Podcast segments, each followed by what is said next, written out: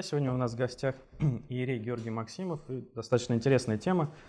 Апологетика православия, разговор с атеистом. Батюшка, я предлагаю наверное, начать с вопроса, что такое апологетика и в чем ее необходимость для православного христианина. Апологетика – это э, защита веры от э, нападок, именно интеллектуальная защита веры от э, различных э, нападок на нее, различных вызовов со стороны тех или иных э, неправославных э, идеологий, мировоззрений и так далее. Атеисты часто утверждают, что ни во что не верят. Можно ли это как-то опровергнуть? Ведь в самой науке есть э, некие веры, например, закон всемирного тяготения. Я подниму маркер, он должен упасть. Откуда я это знаю? Потому что так всегда было. Мы из эмпирических данных выводим закон. Но у нас нет доказательств, что этот закон в следующую секунду будет работать так же. Часто люди атеизм считают религией, утверждая, что веру в Бога они заменяют верой в научное светило. В чем существенное разграничение понимания веры и религии? А, ну, а, тут сразу несколько вопросов. Угу. Относительно атеистов, действительно, они пытаются позиционировать так, что вот э, вы утверждаете, что Бог есть, значит, вы должны доказывать, а мы должны только лишь оценивать ваши доказательства, мы сами ничего доказывать не должны, а, потому что тот, кто отрицает что-либо, он, соответственно, доказывать не должен, что этого нету. Там, и приводит в пример, например, там, единорогов, там, вот я не верю в единорогов, это не значит, что я должен доказывать, что их нет и так далее. Однако же здесь э, э, сравнение некорректное, потому что вера в Бога имеет принципиальное отличие от э, веры в единорогов э, или каких-либо других там, э, не знаю, выдуманных существ или какие-нибудь выдуманные вещи. По той причине, что вера в Бога, она касается всего и мира, в котором мы существуем, и самого даже человека. Что если кто-то скажет, что я не верю, что у этого смартфона есть создатель, то это будет означать, что он должен доказать, а каким образом этот смартфон в таком случае появился. На нем лежит обязанность предложить другое убедительное доказательство. Бог – это убедительное доказательство а, и объяснение, точнее, точнее, скажем так, Бог – это убедительное объяснение существования мира, существования сознания, существования людей, имеющих сознание, обладающих свободой воли. Большинство атеистов, э, вот таких вот, э, которых мы реально можем встретить, которые очень активны в сети, э, называют себя научными атеистами, считают, что они вот приверженцы такого чисто научного мировоззрения, а все остальные верующие люди, они, собственно, такие вот тупые мракобесы, которые вообще ничего не смыслят, ничего не понимают, и никакого отношения к науке не имеют. И, эм, конечно, такое вот э, значит, чувство превосходства сквозит э, в их э, высказываниях зачастую, которое тем более забавно выглядит, если учесть, что нередко они вот демонстрируют, скажем так, недостаточно высокий для такого чувства превосходства интеллектуальный уровень. И, например, когда там многие атеисты под э, одним из моих последних роликов, касающихся там, э, этой темы, когда я процитировал э, библииста христианина, ученого библииста, они писали, что поскольку он верующий, то он не может быть ученым. Значит, это не ученый в принципе. И посредством вот этого убеждения как бы эти люди демонстрируют, что они, в принципе, не, не, не дружат с наукой, они не знают, что в науке нет э, запрета на то, чтобы быть верующим.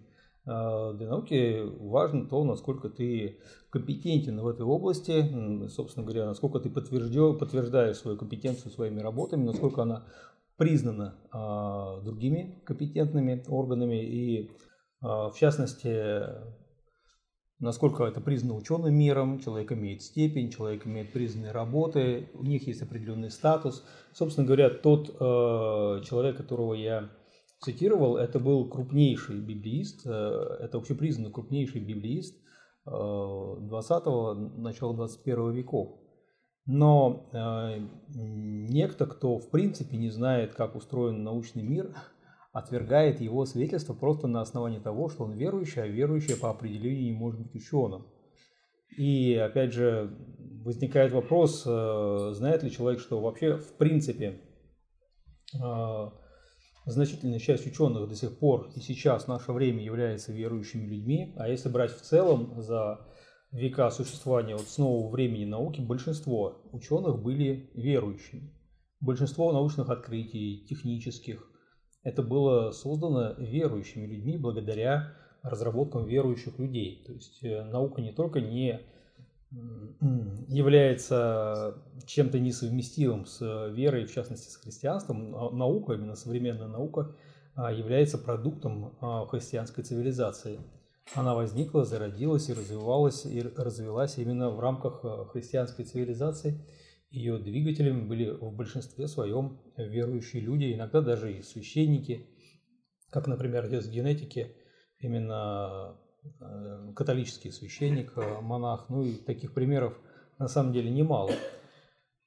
Вот, и если говорить вот с, с такого рода атеистами, то, конечно, э, достаточно сложно им что-либо объяснить, если, в принципе, они оперируют не аргументами, доказательствами, логикой, а картинками и мемами из интернета. А, вместе с тем, конечно, объяснять и стараться мы можем и должны, и в этом состоит задача апологетики. А, но для того, чтобы оперировать аргументами, нам нужно, чтобы наш э, оппонент был способен воспринимать аргументы. Еще э, одна, одна из таких вот очень распространенных э, идей э, у атеистов это то, что э, у верующих в принципе нет никаких аргументов существования Бога. У верующих в принципе нет никаких аргументов, подтверждающих их взгляды. И некоторые из них даже настаивают, что это и по нашему убеждению так должно быть. Что вера, она, так сказать, должна быть без доказательств, там веру ибо абсурдно и все такое прочее. На самом деле это не так. А, Бог дал нам разум, и именно согласно христианскому пониманию, а, Он дал этот разум для того, чтобы мы могли познавать его, в том числе познавать, как а, в Библии написано, через наблюдение за миром. То есть сам мир является доказательством существования Бога. И в настоящее время к этому уже пришли и ученые, многие ученые.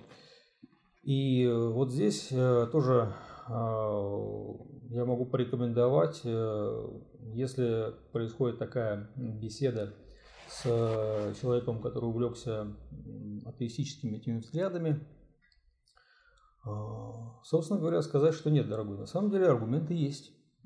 И тебе следует с ними познакомиться, потому что атеисты, они тоже любят напирать на такое понятие, как интеллектуальная честность. Так вот, интеллектуальная честность предполагает, что ты рассматриваешь не только то, что тебе нравится, и то, что тебе приятно, но рассматриваешь и аргументы противоположной стороны. Где эти аргументы изложены? Ну, я обычно ссылаюсь, есть э, такая книга а, Энтони Флю «Бог есть». Она имеется и на русском языке. Энтони Флю, он был одним из крупных э, э, философов-атеистов 20 века. И в конце жизни он пришел к вере в Бога, признал, что Бог есть. И вот эта книга как раз описывает, почему. И он объясняет, что это не то, что я там состарился и почувствовал дыхание смерти, стал чего-то бояться или еще что-то. Нет, говорит, потому что именно всю свою жизнь я считал, что нужно следовать за доказательствами, куда бы они ни привели. Так вот, именно как раз в конце 20-го, начале 21 веков появились такие доказательства, из которых единственный э, интеллектуальный честный вывод – это существование э, Творца этого нашего мира. И вот, собственно говоря, тоже кому, кому это интересно, рекомендую почитать книгу. Вначале там идет, идут автобиографические главы, может быть, они для кого-то будут скучные, может быть, наоборот, интересные, но в общем и целом там содержится кратко, понятно, э, доступно и убедительно те причины, по которым интеллектуально честный человек не может э, сказать, что а, аргументов в пользу существования Бога, Творца Вселенной нет. Они есть. Э, если кому-то нужно больше, вот я даже специально принес. Это книга вот с доказательствами существования Бога. А, Причем это краткое изложение. Да? Это краткое изложение того, что содержится во многих других работах. Но а, из э, наших э, замечательных а, друзей атеистов 99% э, не смогут просто ее прочесть. Не говоря о том, чтобы понять, потому что для понимания этого нужно обладать э, определенно, определенными знаниями и просто интеллектуально быть развитым человеком. Атеистами становятся зачастую молодые люди, и зачастую они становятся ими, потому что э, так удобнее. Не потому, что там именно их убедили какие-то книжки, хотя такое тоже может быть. А, в целом бывают разные причины. Кто-то становится атеистом именно на фоне каких-то потрясений. Например, умер близкий человек. Я молился, чтобы он выжил, однако же он умер, значит, э, а, Бог э, либо не любит меня, раз меня не послушал, либо же его нет. Вот, и некоторые даже признавались уже потом, которые, когда раскаялись, вернулись, что как бы своим атеизмом они как будто, ну, что ли, наказывали Бога за то, что там ты меня не послушал и так далее. Вот, э, бывают другие причины, э, но, конечно, одна из причин то, что молодой человек э, сталкивается, подавляющее большинство молодых людей сталкивается с э, теми или иными э, плотскими вызовами, а, с теми или иными искушениями. И э, в частности, для очень многих это становится серьезным таким моментом, что если ты начинаешь блудить, то ты должен либо признавать себя грешником, несовершенным и стараться изменить, отказаться от того, что тебе нравится, либо же ты можешь отказаться от того, что говорит, э, что это грех. И это не только моя интерпретация, были исследования, когда э, вот э, психологи исследовали атеистов. Я процитирую некоторые цитаты из такого исследования одного. Вот, то есть как раз исследовательница открыла, что желание уклониться от заповедей и от наказания является вероятной психологической причиной отрицания Бога.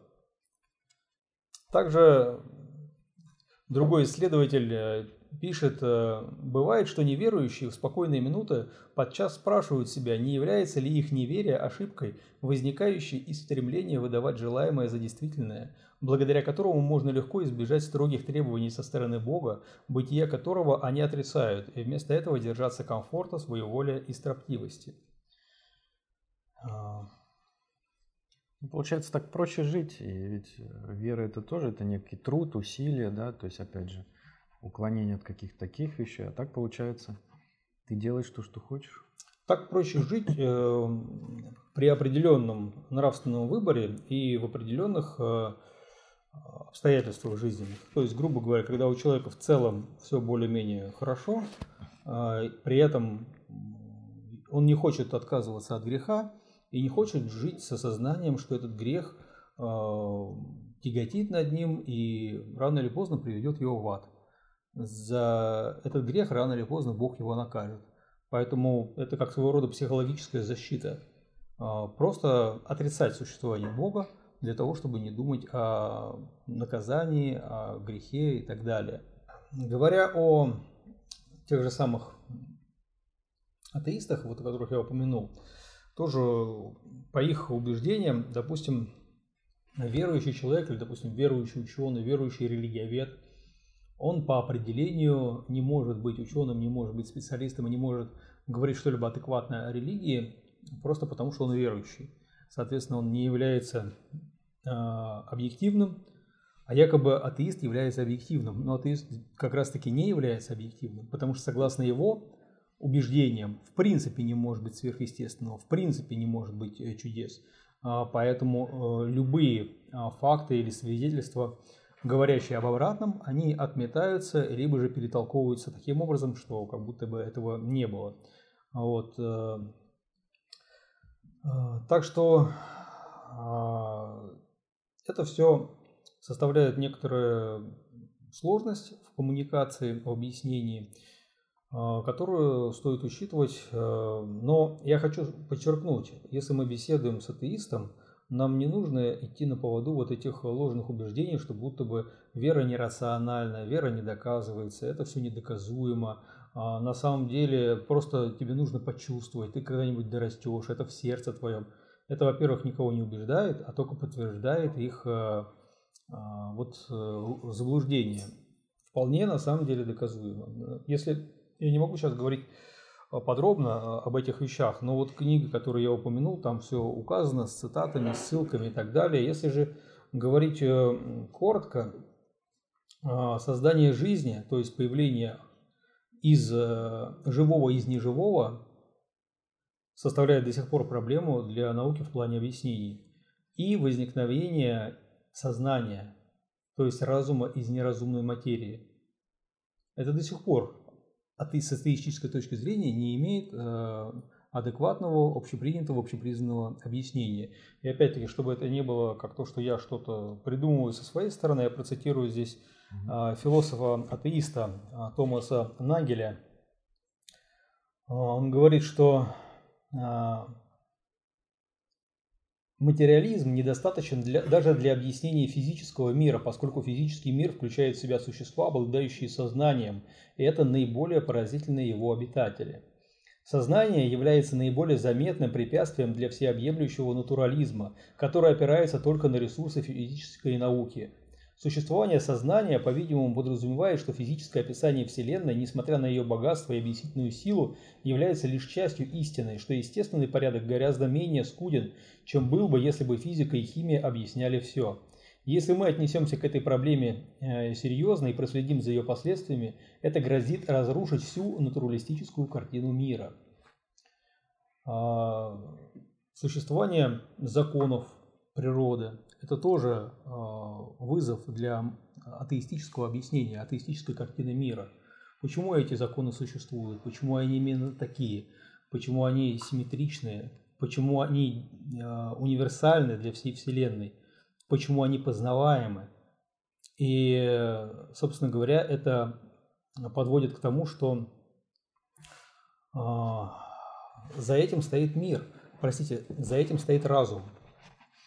И все это отнюдь не что-то такое а, легкое, что можно а, опровергнуть э, ссылкой на книжку Докинза. Потому что эту книжку Докинза уже э, столько раз опровергли, и в том числе и атеисты даже ее подвергали критике, вот, что воспринимать это как э, венец мысли и последнее слово по данному вопросу могут только люди совершенно невежественные в данной теме.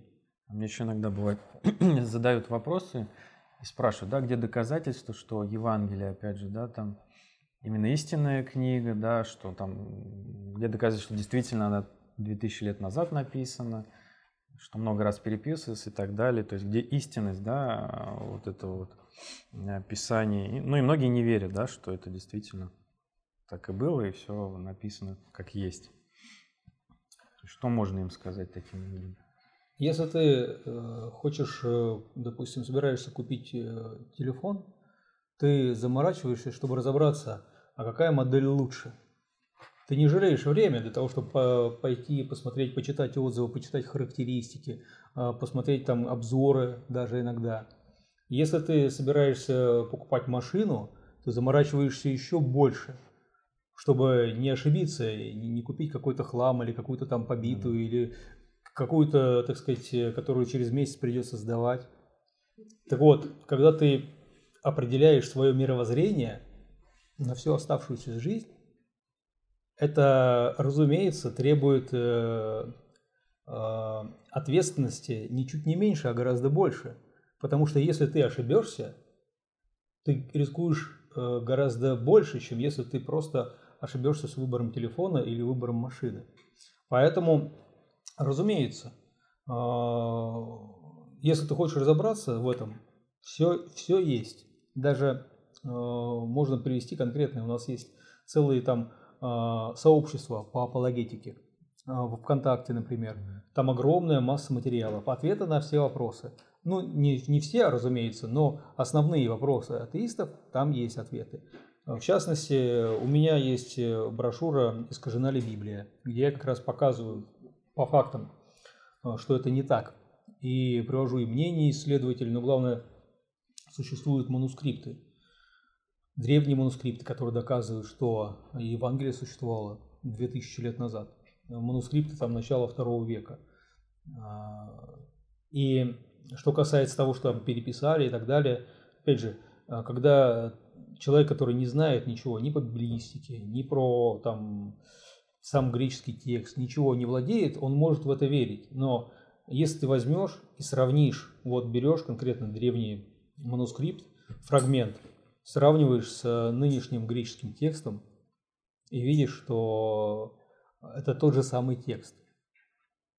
Кто его переписал тогда?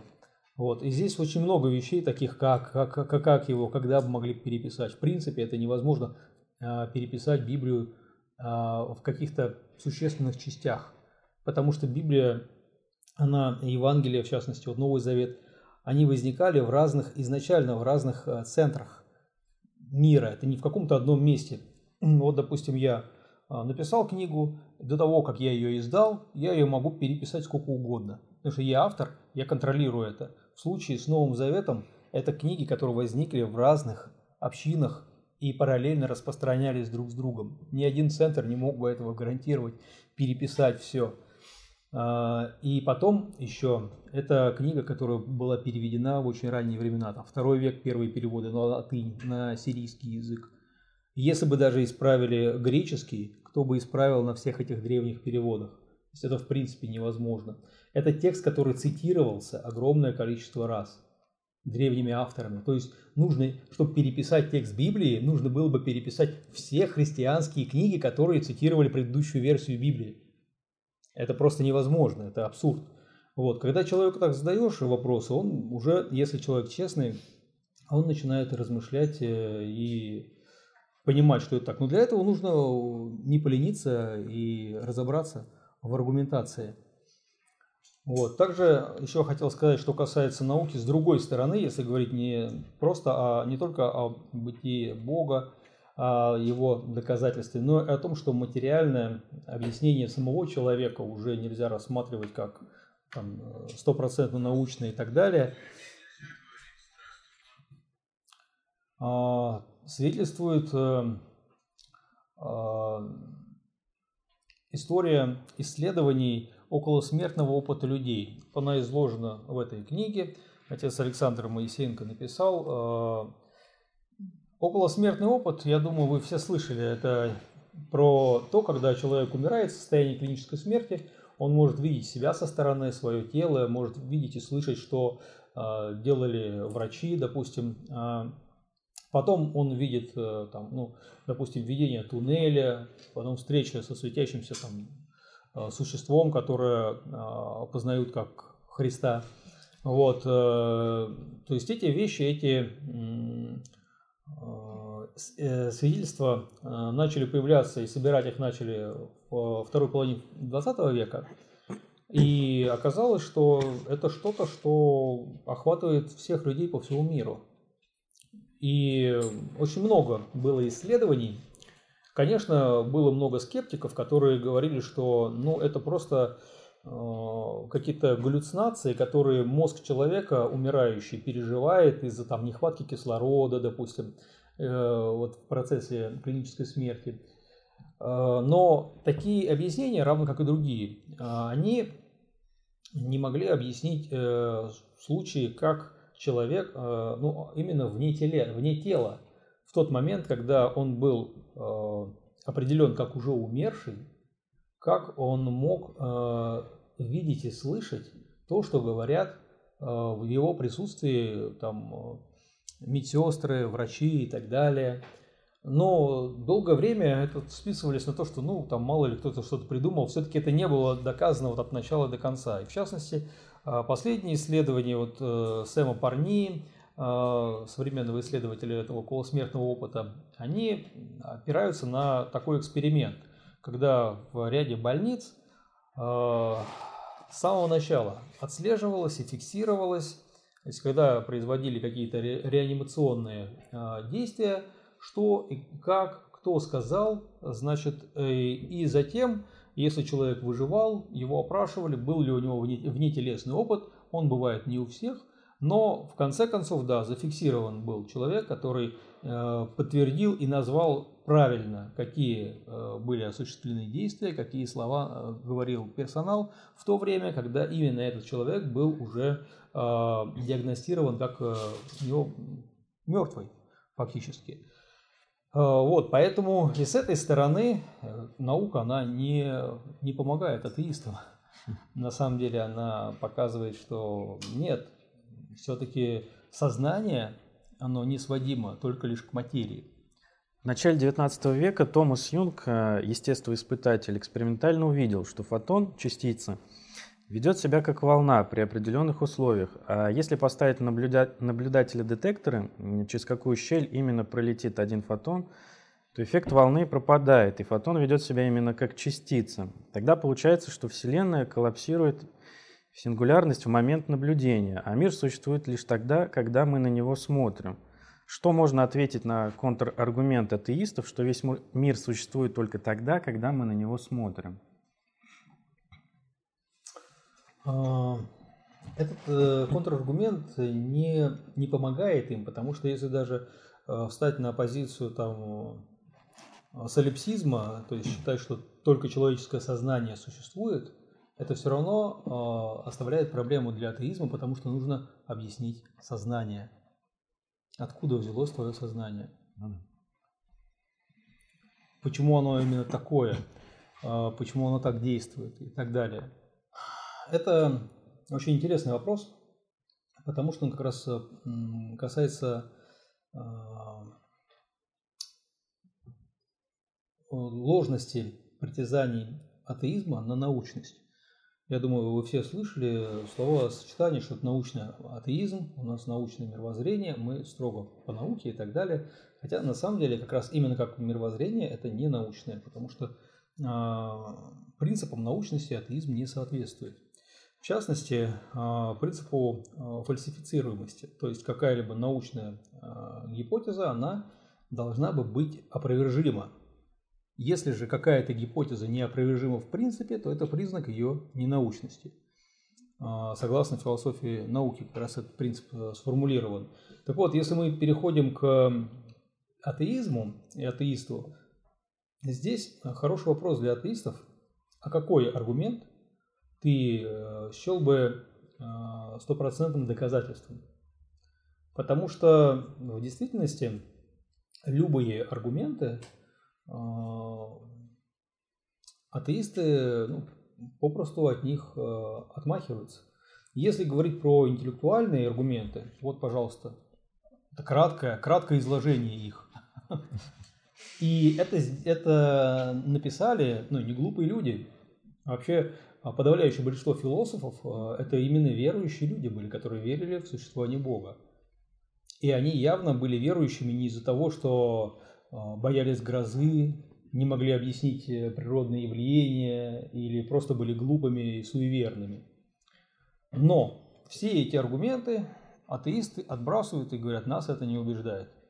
Э, там то, что ну, какие-то вещи, допустим, про тот же э, вот, смартфон, можно сказать, что ну, он уже сложный.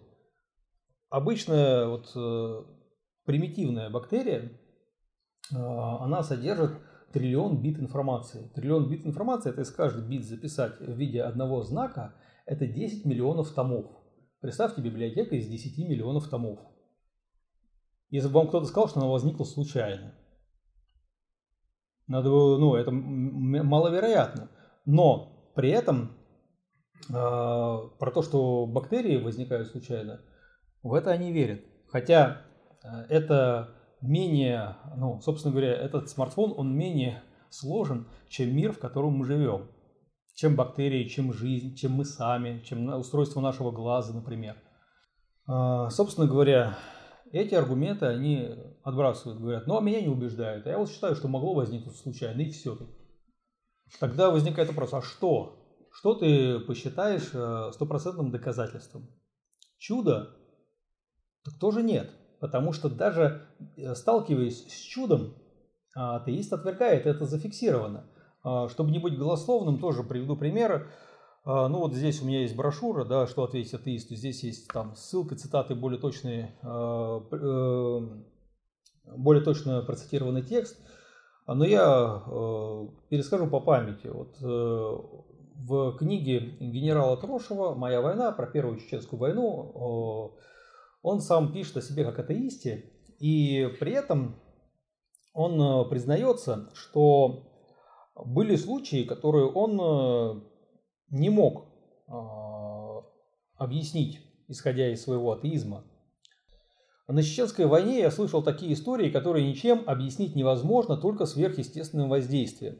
Меня поразил случай со старшим лейтенантом Олегом Палусовым. В бою он потерял сознание, когда очнулся, увидел, что вражеская пуля попала в нательную иконку Божьей Матери. Пробила ее, застряла, но в грудь не вошла.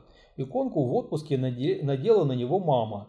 Материал, из которого та иконка была изготовлена, конечно, никакими противопульными свойствами не обладал. Говорят, таких примеров было немало. Ну, действительно, мы знаем такие примеры, в том числе даже из э, происходящей сейчас войны, такие свидетельства есть.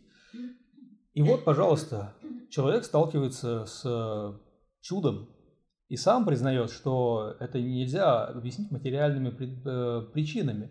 Потому что мы, как люди не военные, не знающие, допустим, этот самый э, силы удара э, там, а, пули и так далее, может быть, мы могли бы подумать, ну, иконка сама по себе такая вот мощная, что она как бронежилет, да, ну, тогда всем бы иконки надевали, просто нет, а, этот э, кусочек металла не может, или как крестик тоже, а, не может остановить пулю, не обладает противопульным воздействием, как он сам свидетельствует. Вот, пожалуйста, атеист сталкивается с чудом, сам признает, что да, объяснить это затруднительно.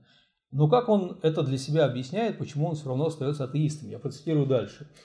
Он пишет, жаль, что таких ангелов-хранителей в Чечне на всех наших солдатиков не хватило.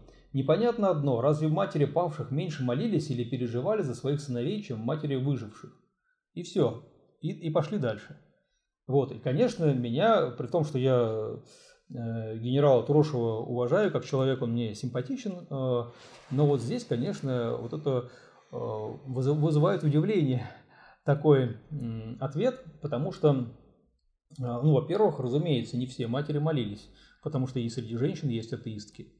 А во-вторых, э, э, через этот вопрос э, уважаемый генерал показывает, что он не понимает смысла веры в Бога, потому что он предъявляет претензии к Богу, что он не действует, ну как электричество, допустим, одинаково действует на всех и всегда.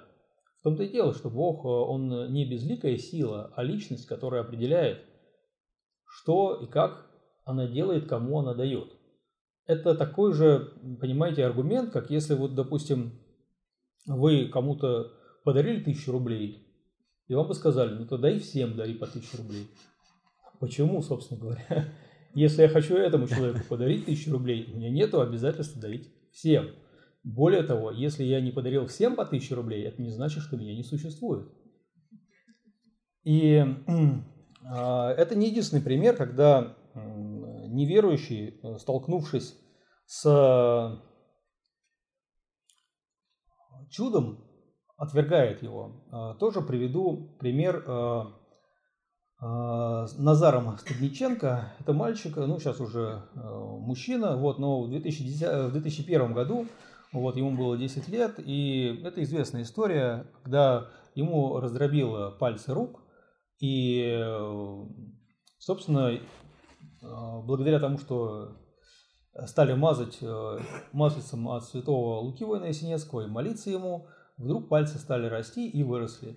Вот эти фаланги, которые были раздроблены, они выросли. И вот он описывает, да, это вот примерно на третьей перевязке врач сказал маме, я не знаю почему, но у него начинает расти кость, появляется ноготь. Я не могу понять, что это такое. Если бы ногтевая фаланга осталась, ноготь мог бы вырасти, но кость никак не может расти. Каково же было его удивление, когда на протяжении трех недель у меня полностью восстановились пальцы. Они выросли заново, причем без всякого изъяна. Мама рассказала врачу о святителе Луке, но врач был в недоумении, так как был неверующим. Он сам неоднократно говорил, что прекрасно понимает, что такого быть не может. Тем не менее, кость выросла. Э, примечательно, что атеисты тоже пытаются это опровергнуть. Там даже целый ролик записали, вот я видел, как они опровергают. Они говорят о том, что э, научно доказано, что если кончики пальцев э, повреждены или там даже уничтожены, но вот до этого момента, до начала ногтя, если эта часть пальца уничтожена, то происходит восстановление. Если же больше, восстановление не происходит.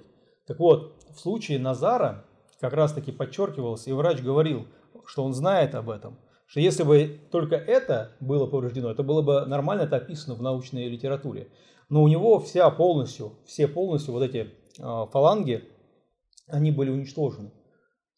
И, соответственно, э, атеисты просто перекручивают это, потому что, э, ну, невозможно иначе это объяснить. Но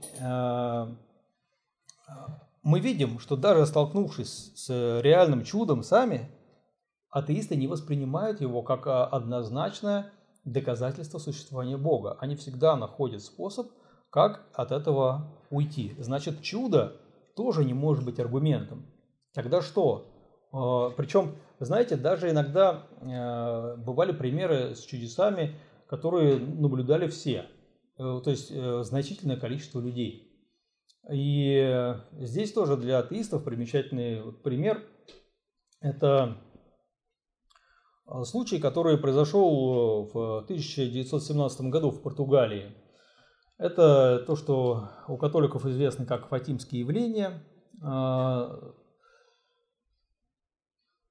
Сами эти явления, э, скажем так, э, с точки зрения православной аскетики свидетельствуют именно о э, его сверхъестественном характере, но не с Божьей стороны. Католики воспринимают это как сверхъестественное явление с божественной стороны, да, несмотря на разницу в нашей оценке, тем не менее в то, что это сверхъестественное явление, вполне как бы мы в этом согласны с ними.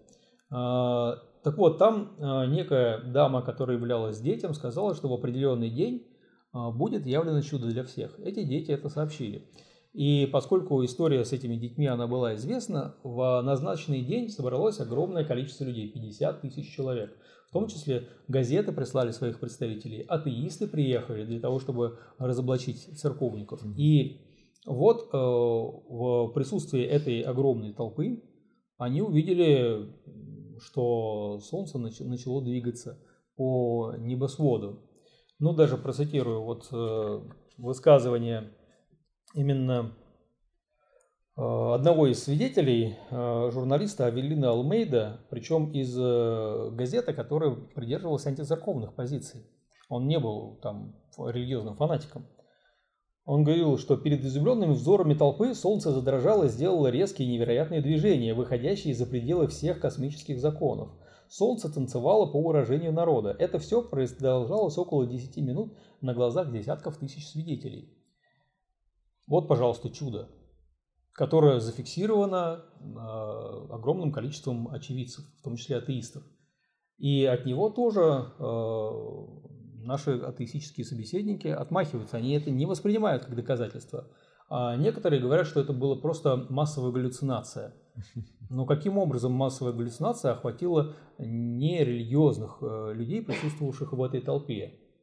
Некоторые говорят, что это было НЛО, но это попытка объяснить э, одно, э, непознаваемое посредством другим непознаваемым, да, или э, как бы одно недоказуемое с их точки зрения другим недоказуемым или недоказанным еще.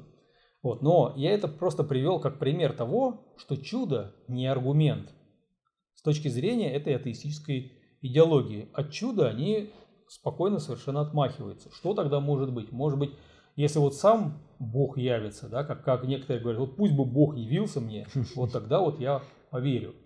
Вот. Но здесь тоже можно провести э, такой э, пример. И даже, знаете, мне рассказывали про одного молодого человека, это еще в советские времена было, который вот он, приходя в гости к своим знакомым, брал кружку и говорил, так, ну вот давайте, если я сейчас ее грохну о пол, и если она не разобьется, значит Бог есть. А если она разобьется, значит Бога нет. И пусть сделает Бог так, чтобы она не разбилась, понимаете? И это такого рода аргументы или такие высказывания или требования к Богу, чтобы он себя проявил вот прямо сейчас здесь для меня сверхъестественным образом, их можно сравнить, э, допустим, с теми людьми, которые говорят, что не существует Путина. А есть люди, которые говорят, что настоящий президент Путин уже давно умер, а те, которые есть сейчас, это двойники. Да. И вот они говорят, вот пусть бы Путин лично ко мне пришел и сказал, что он это он, тогда я поверю. Но Путин почему-то к ним не приходит. Но если Путин к ним не приходит, это не значит, что его нету. Это не является доказательством их правоты или отсутствия Путина, или того, что Путин, ну, просто а, у Путина есть, скажем так, другие занятия, и в целом как бы э, нет обязательства являться для переубеждения такого рода публики. То же самое и если мы говорим про Творца Вселенной, мягко говоря, предполагаю, что у него обязанность э, по щелчку являться людям враждебно к нему настроенным, ну, собственно говоря, не совсем понятно, откуда эта обязанность бы взялась. Но и кроме того, даже если бы они вдруг ощутили, что Бог э, перед ними явился, это тоже не аргумент. Потому что, опять же, известные атеисты, которые переживали какие-то видения, а потом списывали на то, что это, ну, были такие у меня галлюцинации в силу там какого-то особого стечения обстоятельств, воздействия там на мое, мое э, сознание, на мое тело и так далее. В частности, вот э, я помню, читал э, еще в, юности э, такой известный писатель-фантаст Гарри Гаррисон, убежденный атеист. Он описывал, что у него однажды было видение, наяву причем. Э, а потом он, описав это видение, а, а потом он убеждает, почему это все-таки было просто галлюцинация, просто исходя из там вот необычных там событий, связанных там, ну, с его физическим состоянием в то время и так далее. Ну так э, получается, даже э, любое введение тоже не является однозначным, стопроцентным аргументом против атеизма в глазах атеиста. А тогда что? Получается ничего. Получается, что атеизм в принципе неопровержим. Но если он в принципе неопровержим, тогда он не научен. И вот здесь, э, извините, что я так подробно и пространно отвечаю на ваш вопрос, когда они спрашивают, а где доказательства, можно сказать, здесь доказательства, э, здесь доказательства. Но прежде всего э, мы можем сказать ему, друг, а что именно признаешь доказательством? Стопроцентным доказательством. И после которого, если ты получишь это доказательство, ты станешь верующим, ты изменишь свою жизнь, начнешь жить по Божьей. И еще один момент здесь я хотел бы сказать. Есть такой совет – который дает преподобный Силуан Афонский, и он действительно работает. Вот он э, говорил, что гордость не дает душе вступить на путь веры. Неверующему я даю такой совет. Пусть он скажет, Господи, если Ты есть, то просвети меня, и я послужу Тебе всем сердцем и душою. И за такую смиренную мысль и готовность послужить Богу Господь непременно просветит человека. А, и я знаю как минимум трех человек, которые, будучи атеистом, последовали этому совету, и да, они стали верующими. Господь им открыл себя. это совет, который работает. А, но здесь, э, конечно, очень важно именно то, что человек говорит, что если ты, ты есть, Если ты мне себя откроешь, я буду тебе служить. Потому что узнать истину о Боге, э, просто так валяясь на диване, вот, э, требует, чтобы Бог тебе явился, но при этом без того, чтобы брать на себя ответственность за это богоявление, то есть за то, что если, ты, если Бог тебе откроется, то ты должен будешь перестроить свою жизнь, можешь отказаться от э, атеизма, признать публично, в том числе тем, кому ты раньше говорил, что, так сказать, ты атеист, а вера это чушь, признать публично, что нет, я был неправ. И самое главное, отказаться от греха. Если ты на это не готов, ты не достоин того, чтобы Бог тебе являлся. Если же ты на это готов, Господь тебя не оставит без ответа и явит тебе то доказательство, которое будет убедительным именно для тебя. То есть Богу ничего для нас не, не жалко, и чудес не жалко, и самых разных э, жизненных обстоятельств. И тем не менее, э, зачастую люди являются неверующими не потому, что они не получили каких-то доказательств, а потому что они не хотят, чтобы Бог существовал. Потому что им, вот в их современном состоянии, выгоднее, чтобы его не было. Об этом еще говорил Блес Паскаль. Некоторые боятся э, потерять Бога, а некоторые боятся его найти. Вместе с тем, э, хотя мы сейчас говорим больше про тех атеистов, которые а, ну, именно такие являются воинствующими атеистами, я должен сказать, что не все атеисты такие. Есть атеисты, которые ну, не испытывают такого зуда в споре с верующими, обязательно опровергать Бога и так далее. А, и они говорят, что вот я бы хотел действительно найти Бога, как я могу это сделать, люди искренне ищущие – а, и вот для них как раз вот этот совет, который дает преподобный Силуан Афонский, им можно его вполне а, дать. Ну, то есть должно быть, наверное, еще прежде всего какое-то вот желание в самом человеке найти вот эту истину, получается. Потому что если он не хочет, получается, никакие аргументы его не убедят. Это правда. Переубедить человека, который не хочет, чтобы его переубеждали, в принципе, невозможно. Иммануил Кант. Две вещи наполняют меня все новыми и возрастающим изумлением и страхом. Чем чаще, чаще и продолжительнее я о них размышляю, это звездное небо над мой, надо мной и нравственный закон во мне. То есть он отдавал должное нравственному закону, признавая, что это может быть аргументом для убеждения в существовании Бога. Э, в чем, по вашему мнению, суть нравственного аргумента существования Бога? Я бы здесь, э, может быть, с другой стороны зашел а именно э, хотелось бы прокомментировать, может быть, самый распространенный атеистический аргумент. Это аргумент от грехов верующих.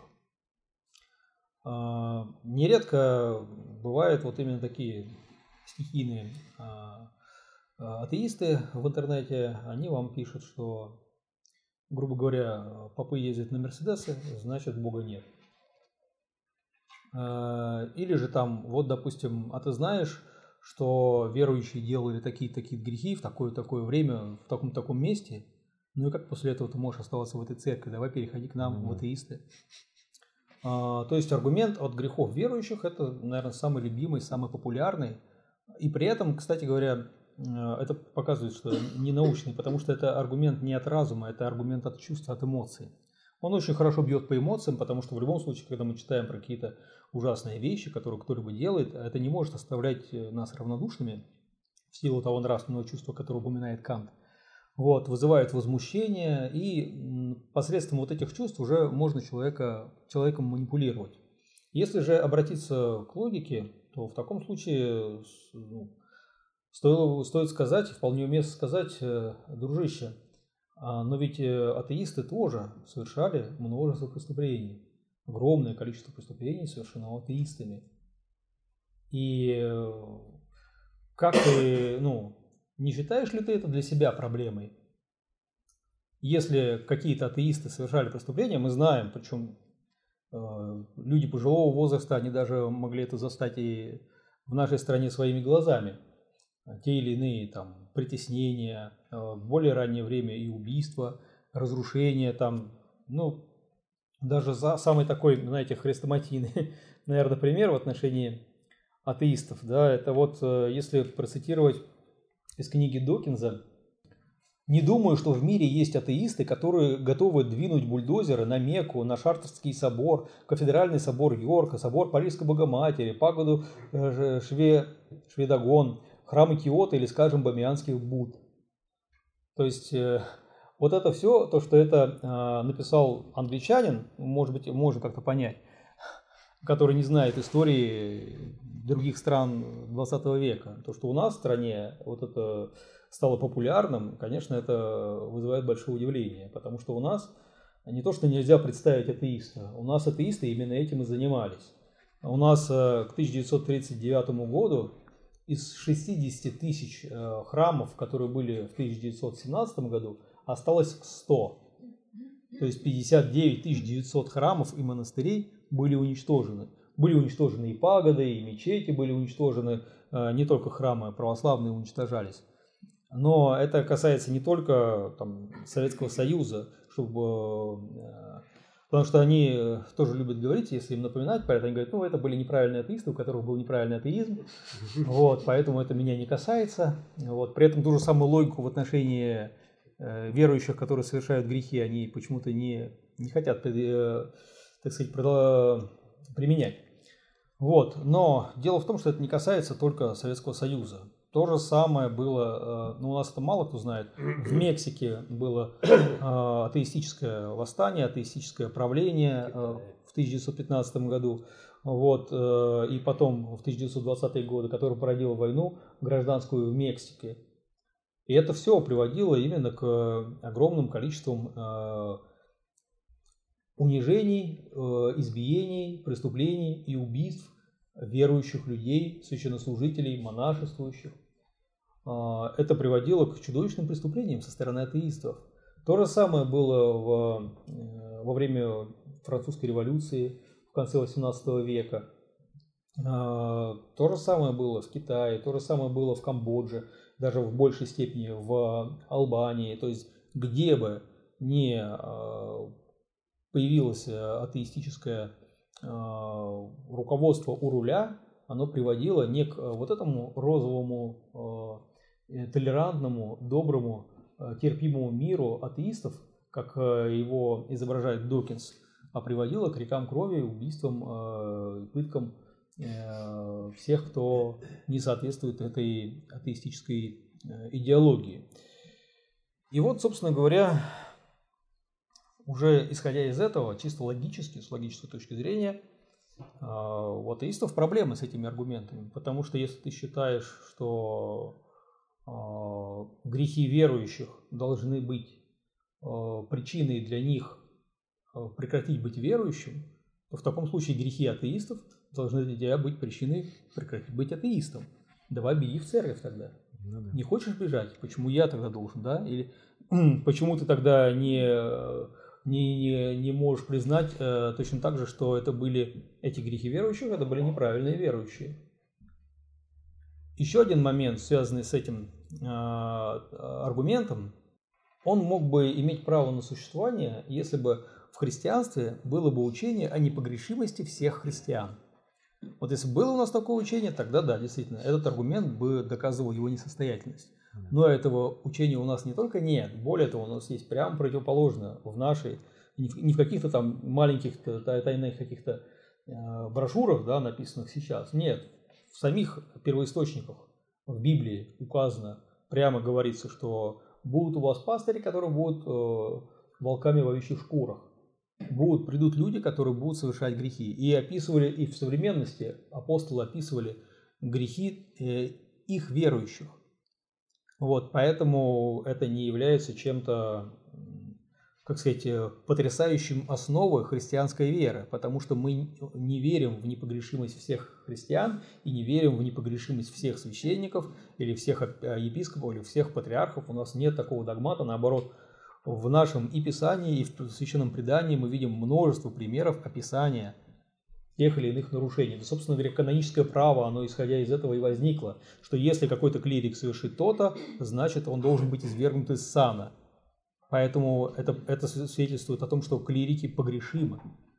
Ну и в целом, конечно, вот этот аргумент, он в принципе логичен, да, то есть если у священника Мерседес, значит Бога нет. А если бы он на Ладе ездил, тогда Бог был бы, что ли? Каким образом существование или несуществование Бога да. может зависеть от того, на какой марке машины ездят священники? Или даже какой их нравственный облик и так далее.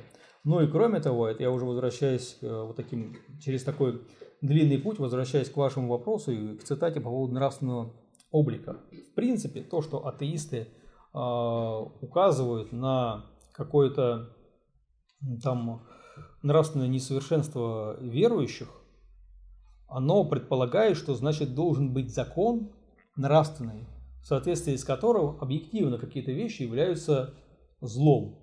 И все люди обязаны э, уклоняться от этого.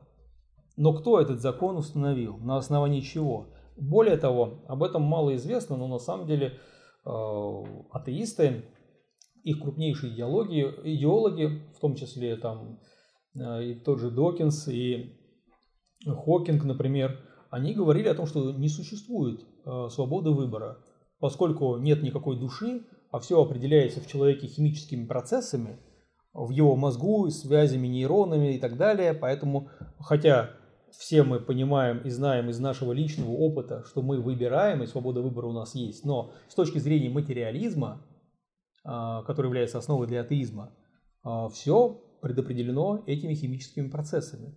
Но в таком случае, как вы можете предъявлять претензии к этим самым верующим в том, что они сделали что-то с вашей стороны ненормальное, если это просто было предопределено процессами в их э, мозгу, и вы, в принципе, исходя из вашей же э, идеологии, не можете предъявлять к ним какие-либо претензии. Более того, даже вся ваша борьба за распространение атеиз, атеизма лишается смысла, потому что э, просто оставьте людям э, то, что, как сказать, предопределено их э, физиологией. Вот кого-то, значит, с вашей стороны, точки зрения, э, эти э, физиологические процессы, они делают верующим, а кого-то делают неверующим. И, собственно говоря, на этом все. Если вы считаете, что с помощью аргументов вы можете переубедить и верующего превратить в неверующего, значит, вы предполагаете, что есть э, та самая свобода воли. А значит, э, все не сводится уже к материализму и материальным объяснениям человека. Ну и еще один, я понимаю, что может быть то, что я говорю, может быть для кого-то будет э, из наших собеседников а, слишком сложно. А, но есть простая вещь, вот, которой я, допустим, пользуюсь, когда беседую с некоторыми из них. Я говорю, а, известные врачи-преступники, но это для тебя не является аргументом к тому, чтобы э, отвергать медицину в принципе. Известны ученые-преступники, но это не является для тебя аргументом к тому, чтобы отвергать науку. Известные, э, допустим, учителя-преступники, Чикатило был школьным учителем, например, но это не является для тебя аргументом к тому, чтобы отвергать образование в принципе. Почему же только религия должна здесь э, быть отвергнута просто из-за того, что некоторые из религиозных э, людей были преступниками? Где здесь логика? Логики здесь как раз нет. Это э, типичная логическая ошибка, которая называется двойные стандарты. Вот, и как раз таки интеллектуальная честность, она должна э, подвигать наших собеседников к тому, чтобы этих двойных стандартов э, избегать. Вот, но это такой пространный ответ на вопрос, который вы затронули. Еще один момент, да, это мы сейчас говорили про нравственный закон внутри, а еще звездное небо над головой. Со звездным небом над головой тоже интересный момент, потому что возникает вопрос, откуда у нас чувство красивого, чувство прекрасного. Потому что это не требуется для выживания вида. Если, допустим, может быть, э, какие-то представления о э, физической человеческой красоте э, можно здесь еще как-то объяснить, там, не знаю, для того, чтобы выбора там какого-нибудь партнера, чтобы получить лучшее потомство или еще что-нибудь такое – а красота звездного неба, переживаемая нами, она какую утилитарное значение имеет? Каким образом она помогает в, так сказать, этом самом отборе, э, естественном или это никак не объяснено. Но это лишь один из множества примеров, одно из, одно из множества явлений этого мира, которое материализмом и атеистическим взглядом на мир объяснить не получается. А, ну, вы знаете, Вачка, мне тоже бывает, ну, знакомые или друзья, например, присылали, да, какие-то новости, связанные, например, со священником, да, ну, происходят какие-то разные ситуации. А, но я тоже говорю, хорошо, да, во-первых, священники, нужно понимать, что это тоже люди, да, у них тоже бывают свои проблемы, искушения и так далее, да. То есть э, возникает такое, наверное, ощущение, что непогрешимые святые, да, как, ну, в принципе, вы уже об этом сказали. Я тоже аргументирую тем, что, опять же, по одному священнику как можно судить о всей церкви в целом, да, то есть как вы приводили пример по учителю судить, да, о всех учителях. То есть это же неверно и неправильно, вот. А в плане Мерседесов э, у меня такой случай был. Я в кафе работал, где вот раньше мы делали встречи. И как-то я тоже вот э, вывешивал афиши о наших встречах, и подходили люди. Я так немножко агитировал, говорю, приходите, вот у нас встреча. Одна девушка говорит, а с кем, со священниками что ли? Я говорю, ну да. Это с теми, что на Мерседесах ездят. А я говорю, подождите, она встала так, меня слушает. Я говорю, а если бы я вам Мерседес подарил, говорю, вы бы на нем ездили? Она так задумалась и ушла. Ну, то есть люди не понимают, что иногда это может быть подарок, еще что-то. И совершенно, да, то есть не аргумент судить. Ну, какие-то, может, ну, может, кто-то подарил. А, ты же обидишь этого человека, если там не примешь подарок или еще что-то. Ну, то есть это совершенно не аргумент, да, э, судить э, о священстве, как вы уже сказали, там, по Мерседесу. Можно просто да. буквально угу. дополнение к э, словам отца Георгия о том, что атеиста э, очень сложно убедить в чем-то, даже если ты предоставишь ну, непровержимые каких-то аргументы. И вот один священник, э, мне знакомый, э, он отвечает на, ну, на очень распространенные такие, так сказать, даже не теистические, а просто нападки на церковь, как э, богатство и стяжательство да, священников, да, их любовь там, к каким-то дорогим машинам. Второе это, почему у вас все, значит, за деньги и Бесплатно свечки, даже. да, и записки и так далее. И третье я даже не помню. Ну, даже, ну, даже два вот этих. Он сказал, хорошо, э, давайте я вам покажу храм, и таких немало, где батюшка действительно ездит на ладе, где э, все требы абсолютно бесплатные, и все свечи и так далее. Вы просто вы хотите жертвуйте, хотите нет. Скажите, пожалуйста, вы будете в этот храм?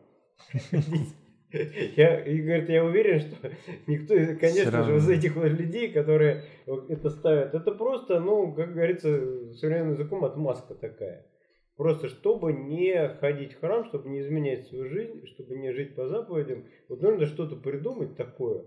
Потому что да. Легко, достаточно показать такого священника, нестяжателя, благотворителя, да, там, бессеребренника. И вот этот храм, ходи в него, причащайся, там, исповедайся, кто тебе мешает? Нет, конечно же, дальше там еще что-нибудь придумано. Ну, я, например, говорю, что, пожалуйста, я захожу в храм, я не покупаю свечу, не ставлю записку, с меня никто денег не требует. Я захожу вот постою, помолюсь, там, что мне надо, и уйду. Опять же, люди не понимают, да, что в священниках есть семьи, которые тоже детей, они же э, сами эти люди своих детей кормят, поют, одевают, в школу водят, а это все тоже средства. То есть и священник же должен как, какую-то получать тоже э, финансовую часть составляющую. Ну, на самом деле здесь даже недавно вот э, осенью был в Кижах, вот, и там приехать в Кижи, зайти вот мне, верующему человеку в храм, стоит, знаете, не маленьких денег. Вот. А эти храмы не принадлежат церкви. Угу. Многие храмы, которые являются э, музеями, чтобы войти в них, нужно заплатить. их, их, их сделали такими, эту, эту практику установило еще атеистическое государство. В советское время это началось. Когда их сделали музеями, вход туда был не бесплатный. Вход туда был за денежку. А почему-то именно попы-стяжатели, как только получают храмы в свое распоряжение, вход делают бесплатным. Представляете? Но на самом деле здесь я что хотел сказать, что не только это атеистов касается, это касается многих других э, неправославных людей, но атеистов во многом э, в первую очередь. А именно, когда они подходят к нам с какими-то вопросами, они задают не главный вопрос – они задают разные второстепенные вопросы. В частности, вопрос, там, на чем ездят священники или и так далее. Это не первостепенный вопрос, это не самое главное. Могут спрашивать про какие-нибудь там исторические вещи, а вот что там церковь вот тогда-то делала, да, и что вам там несколько часов надо а, потратить, чтобы копаться в истории, чтобы разобраться в вопросе и так далее. И пришлешь ему ответ, а он тебе еще, еще таких десяток накидает, да. И это может до бесконечности заниматься, и это на самом деле ошибка, потому что сам, пока мы не разобрались в главном, что нас отличает, разбираться, тратить время на обсуждение второстепенных вопросов абсолютно бесполезно, потому что даже если мы его убедим, что во второстепенном вопросе мы правы, это не повлияет на его самое главное, так сказать, расхождение. В случае атеиста самое главное расхождение – это существует Бог или нет, существует сверхъестественный мир или нет. И, собственно говоря, поэтому лучше предлагать э, атеистам сосредоточиться на этом вопросе. И когда или, или если они согласны обсудить его, мне кажется, было бы хорошо спросить, э, предложить задуматься нашему собеседнику, что конкретно тебе э, мешает поверить в существование Бога. Иногда это бывают те или иные вопросы, а, содержательные. Ну, например, э, нередко они указывают на существование зла в мире, как э, зло в мире может сочетаться с э, там, верой в любящего благого Бога Творца. И на все это есть ответы у нас.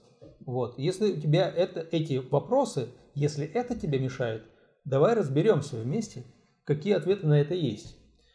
А, если же тебе мешает, скажем так, седьмая заповедь, поверить в Бога. Будь, по крайней мере, честен с собой, признай, что дело в этом.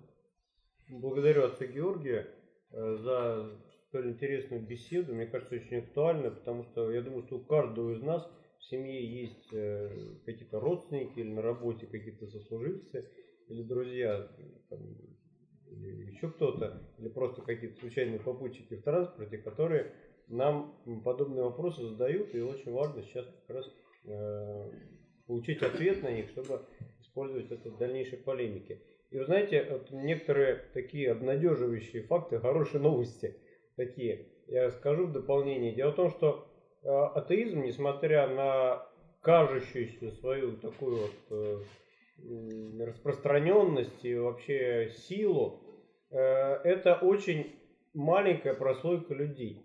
Вот просто цифры, сухие цифры взятые из открытых источников, ну, например, в Википедии, если вы наберете, сколько в мире атеистов, вот там приводятся свидетельства э, социологов, э, статистические данные, ну, вот, например, социологи, социологи Ариэль э, Кейсар и Юхман Навара Риверы э, по результатам многочисленных исследований атеизма э, они говорят, что в мире насчитывается от 4, 4, 450 э, до 500 миллионов позитивных атеистов и агностиков.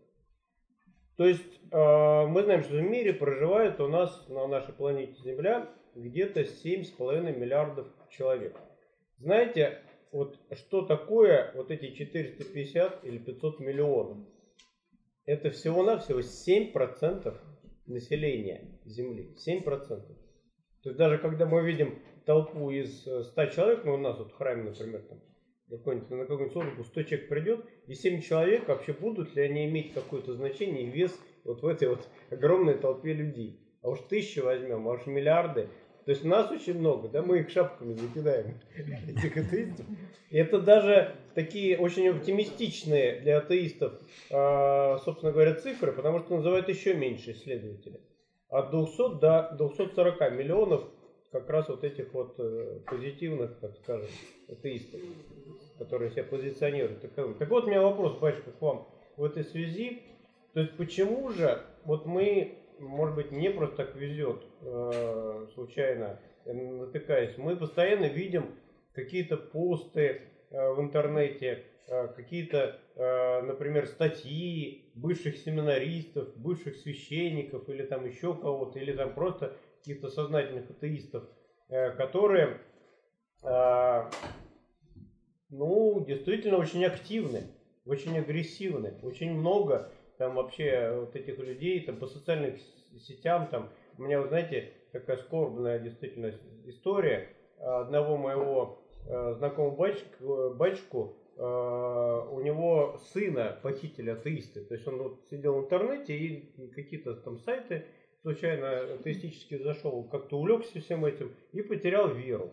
То есть представляете вообще какое горе для отца, наверное, вообще просто жизнью, если бы этот сын ну, как говорится, ушел из жизни, ну, не по своей воле, конечно, для него, наверное, меньше было бы горя, чем вообще потеря веры. То есть это очень тяжело. Так вот, откуда это все берется? То есть откуда растут уши вот этого агрессивного атеизма? Потому что его же как бы мало очень на самом деле. Нас-то гораздо больше верующих людей, пусть там не православных, а разных там, так скажем, конфессий.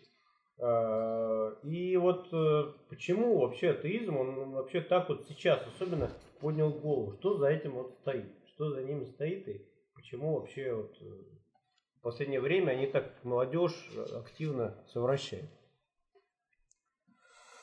Ну, я здесь хотел бы сказать, э, что он, на мой взгляд, это не является только лишь каким-то стихийным процессом.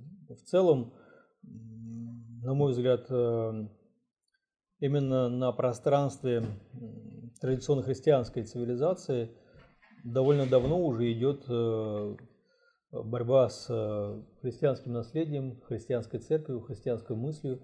Это не сегодня началось, это давний процесс, и за этим процессом стоят люди, которые контролируют, ну, скажем так, умы распространения информации – которые, которые не боятся вкладываться в это.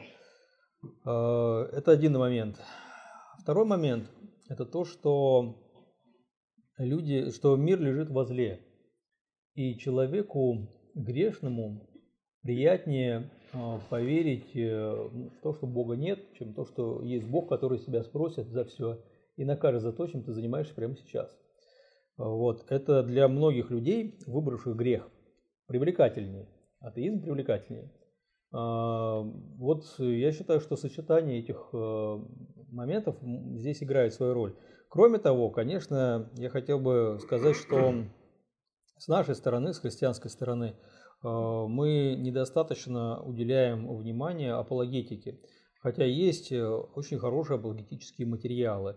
Ну, допустим, вот я упомянул, что атеисты обычно начинают с разных там наездов типа там, а вы Джордана Бруно сожгли там и все такое прочее, да, вот, э, и там церковь всегда тормозила науку и прогресс или что-то такое, вот, и, э, и поэтому я сказал, что бессмысленно говорить о второстепенных вещах, если мы не решим первое.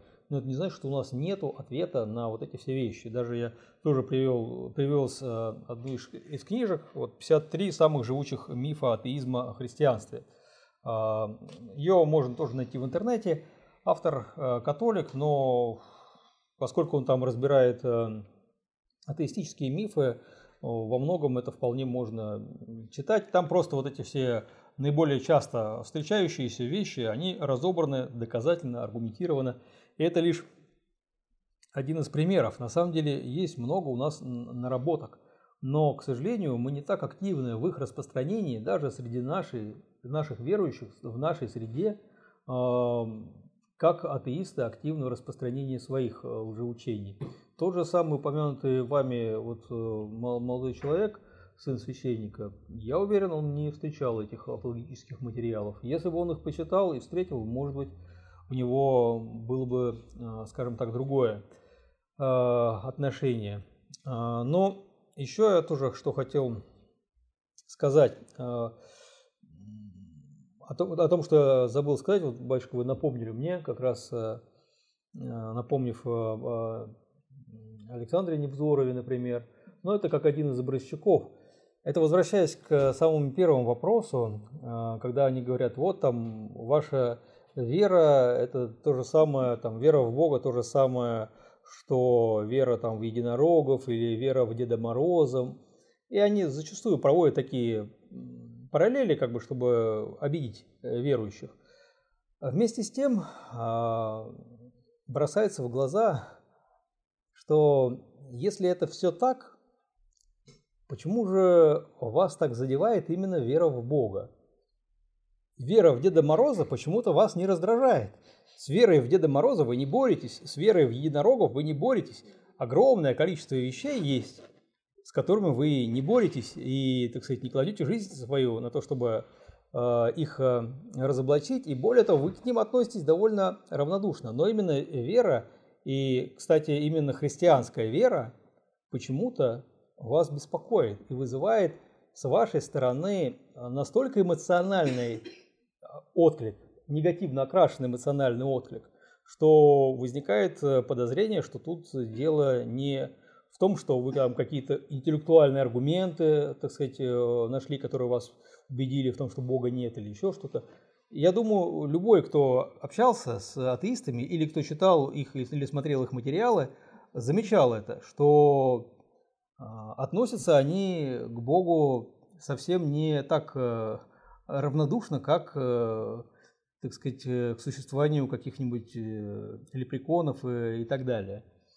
Еще тоже один момент, который я заметил, еще несколько лет назад, э, даже когда я не был священником, выступал как-то в одном месте, и там э, э, присутствовал преподаватель местного университета.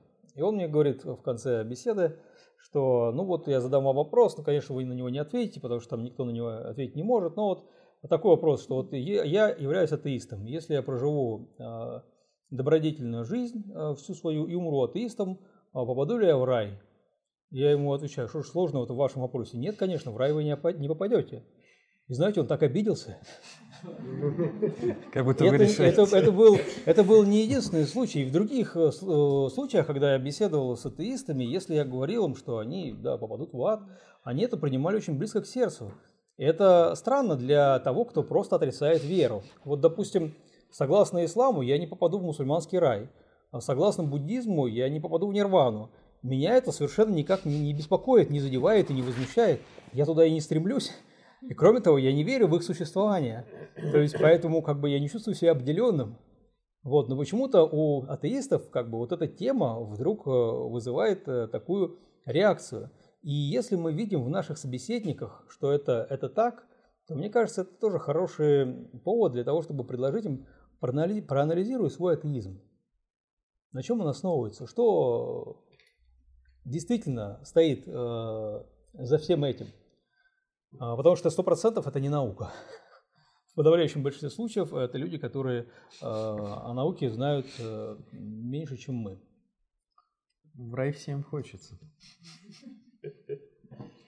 Ну, батюшка, да, действительно, как сказал Федор Михайлович, если Бога нет, то все мне позволено. Поэтому, мне кажется, для них самой главной задачей Э, доказать, что Бога нет, и тогда действительно, ну, они считают, что они свободу какую-то получают, да? Конечно, атеисты бывают разные, да, как я говорю, что некоторые приходят через обиду на Бога, бывают и такие, становятся, в смысле, приходят в атеизм. Некоторые э, приходят, ну, просто они с детства, особенно это касается людей вот еще советского воспитания, их просто воспитывали в атеистической среде, у них никогда не было как-то встречи с Богом, и земные хлопоты никогда их не, не давали им как-то времени поразмыслить над всем этим. И поэтому как бы они вот просто так, такие сложились, да. Но многие а, атеисты, они являются очень воинствующими атеистами. И за этой воинственностью стоит, конечно, что-то что вроде того, что вот вы, вы упомянули, э, нежелание, ну, собственно говоря, это даже не мое мнение, это э, то, что вот в той статье Герриса, которую я цитировал, исследования психологов, атеистов, то есть исследования атеистов психологами, которые показывают, что за этим зачастую стоит просто нежелание быть скованным заповедями и э, желание уйти от э, наказания со стороны Бога. И этим объясняется, э, почему так болезненно они реагируют на идею того, что Бог есть. Друзья, у вас есть вопрос? Угу, пожалуйста.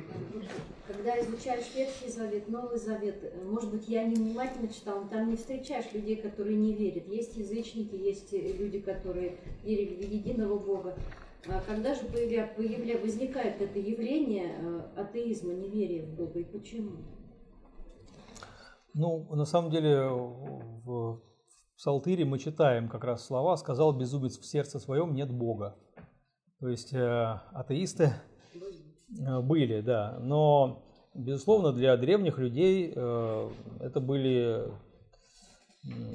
ну, все-таки их было немного. Ну, их и сейчас не большинство, как батюшка нам тоже подсказал. От 3,5 до 7% максимум от населения Земли являются атеистами. Это даже атеисты и агностики вместе. Агностики, на самом деле, немножко другое, но тем не менее.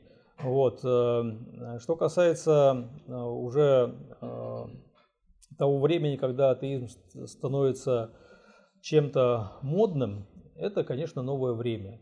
18 век, 19 век, вот это оттуда пошло. Еще вопросы? Ну, пожалуйста, сейчас. Я вообще сейчас общаюсь, например, с людьми, которые не только в атеизме, но они находятся, например, в каких-то, например, около да, там, религиозных тем, нет каких-то там эзотерика. Ну, я такое, даже целое сообщество э, мам, причем, да, в котором это очень популярно.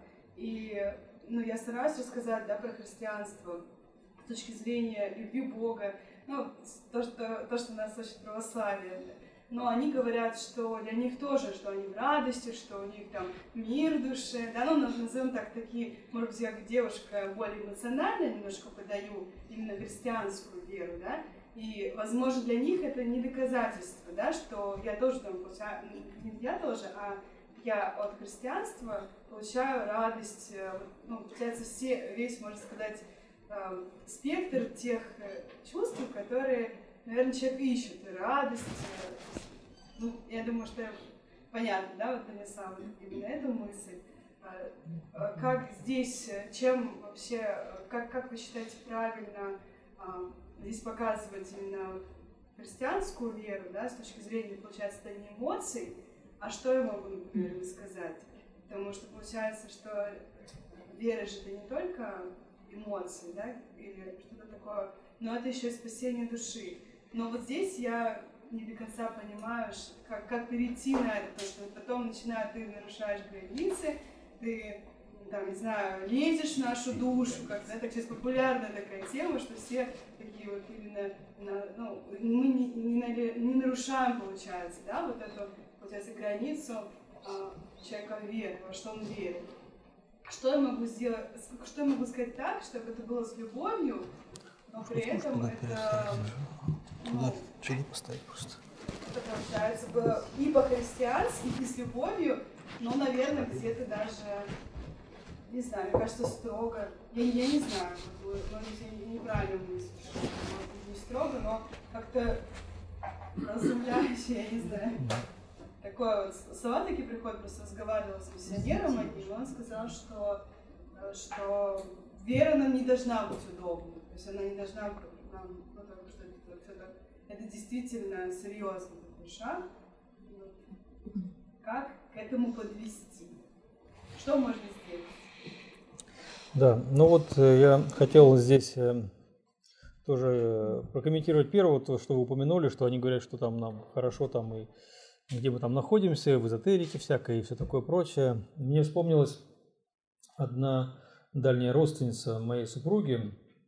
Вот она, э, когда у нее все было хорошо в жизни, она ездила там то в Индию, там каким-то гуру, короче говоря, то еще что-то такое, там открывала себе какие-то там астралы и все такое прочее. И говорила, что это в общем, вот все так глубоко, так жизненно, так все это самое. Но как только появлялись в ее жизни серьезные угрозы, серьезные опасности, скорби, без какого-либо, без какого-либо напоминания с чьей-либо стороны, она шла именно в православный храм. А, это такой э, примечательный момент. А, люди Понимаете, мы не можем сделать христианство привлекательным для грешных людей. Потому что, говоря честно, для грешных людей оно не привлекательно. Потому что оно требует отказаться от греха, полностью измениться, изменить свою жизнь. И грешные люди не хотят этого. Более того, они понимают, что это трудно, это тяжело, это больно, и это правда. Всякий, кто пытался ломать свою гордыню, знает, как это непросто, как это может быть ну, болезненно. Апостол Павел сравнивал это с распятием, да, что э, те, которые Христова распяли плоть со страстьми и похотьми. То есть э, преодолевать свои страсти и похоти, это может быть э, настолько э, болезненно, что это даже сравнивается с распятием. Поэтому мы не можем сказать, что христианство это комфортно. приходите и будет еще комфортнее, чем сейчас. Нет, может быть, будет некомфортнее, а, даже скорее всего. Но это то, что вас спасет.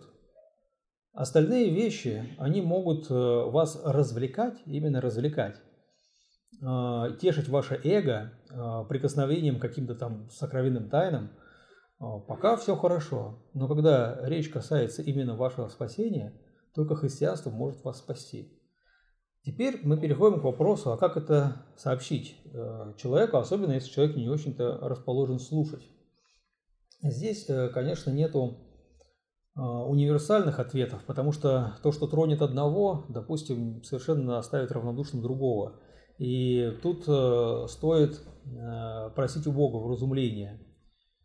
Еще я бы старался бы, может быть, э, какие-то материалы, которые хорошо объясняют для далеких от церкви людей какие-то христианские истины, при этом близкие к ну, к их проблемам, к их жизни, может быть. И знаете, когда это уместно? В дни великих христианских праздников. Потому что эти вот э, участницы чата, которые вы упоминаете, наверняка отмечают и Рождество, и Пасху, независимо от того, как бы, как их отношение к церкви, да? И если вы во время Рождества или Пасхи разместите какие-то материалы, посвященные христианству, это уже будет ну, вполне уместно.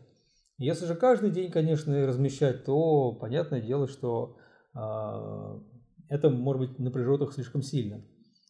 Вот, э, ищите какие-то материалы, читайте, и то, что хорошо, полезно, посылайте им. Вот, и я думаю, что это таким образом можно потихонечку, осторожно как бы продавливать э, людей в хорошем смысле, э, которые не совсем закостенели, в своем противлении Богу.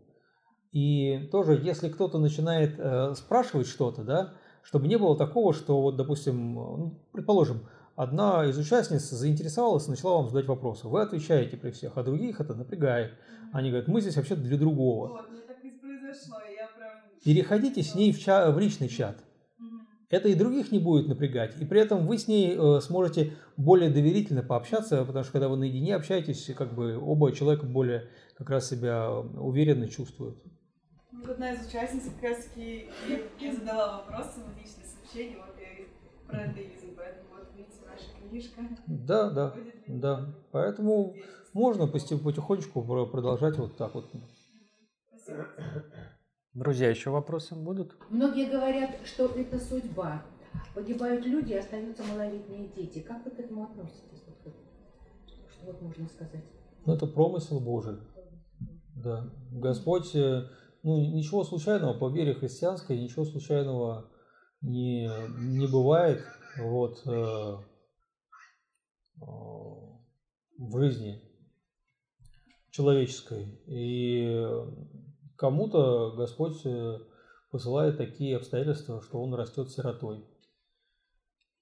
Сам человек может э, открыть для себя и найти и понять, почему. Ну вот даже у нас очень скоро будет память святого Фрументия. Святой Фрументий – это просветитель Эфиопии. И если почитать его житие, оно как раз отвечает на вот эти недоумения. История вот такая. У него был брат, близнец, видимо, и вот у него был дядя еще богатый. Они жили в начале IV века, но уже христианство разрешили, то есть эпоха гонений прошла. И вот их дядя, они все были из христианской семьи, их дядя решил отвезти их в путешествие. Он, богатый купец, мог себе это позволить, поплыл со своими племянниками, соответственно, в путешествие на корабле. Тут начался шторм, корабль прибило там не туда, куда надо, Э, их заметили пираты, они захватили этот корабль, убивали там почти всех, э, убили дядю, Миропия его, Миропия его звали. Вот. А мальчики, ну, им понравилось, и они их поработили, они их взяли в рабство. И потом они продали их царю Эфиопии. Потом царю Эфиопии они тоже понравились, он их э, выучил, учил вместе со своим сыном, они выросли, стали уже советниками царя. Потом, когда старый царь умер, новый царь, соответственно, который с ними рос, стал новым царем, и он их ну, еще ближе к себе, к себе приблизил. Они стали высокопоставленными чиновниками, но они, они конечно, тосковали по родине, вот, по семье своей, и они его уговорили все-таки отпустить их, и он, хотя и не хотел, сказал, ладно, возвращайтесь. И они, когда возвращались, один из них отправился к родителям, как они планировали, а второй сказал, все-таки жалко мне столько там людей, которые вот не знают христианства, языческая страна. Он пошел к святому Афанасию Великому, говорит, пошли туда епископа какого-нибудь, чтобы проповедовал Христа. А ему святой Афанасий говорит, так ты же самый лучший кандидат. Вот. И, в общем, убедил его стать епископом. Он вернулся в Эфиопию, действительно проповедовал, стал просветителем Эфиопии. Вот. Множество людей привел к вере. Так вот, если мы с вами посмотрим только начало этой истории, то мы увидим вот всю ту ситуацию, когда обычно, которую обычно приводят в том числе атеисты, и спрашивают, где ваш Бог, потому что вот, пожалуйста, двое верующих мальчиков из верующей семьи вдруг оказываются в ужасающих условиях, когда их дядю убили, их взяли в рабство, что впереди ожидает ничего хорошего, и вот за что им Бог, почему Бог так несправедливо наказывает и все такое прочее. Но если посмотреть на конец истории, то все становится на свои места. И ничего, кроме благодарности Богу, э, ни сам святой Фрументий, ни, ни другие участники этой истории, ни церковь в целом э, сказать здесь не может. Вот, поэтому мы не можем э, сказать про все случаи какой-то единый ответ, потому что все ситуации разные, и для каждой истории, э, вот с э, такими детьми, которых вы упомянули, есть своя причина. Но эту причину может понять человек, который внутри, если он ищет от Бога, Бог ему открывает. И многие понимали со временем, почему Господь именно в такие обстоятельства жизненно их э, положил. Если говорить в целом, то Господь все, что происходит в нашей жизни, Он посылает нам для того, чтобы помочь э, нам прийти к Нему. Значит, некоторым э, нужны такие обстоятельства. И бывает, что люди, да, даже с таких неблагоприятных условий, наоборот, они выходят более закаленные этими условиями – и в конце концов это им помогает стать э, лучшей личностью, чем многие из тех, у кого условия изначально были более благоприятные. Вот, ну, если в целом так вот сказать.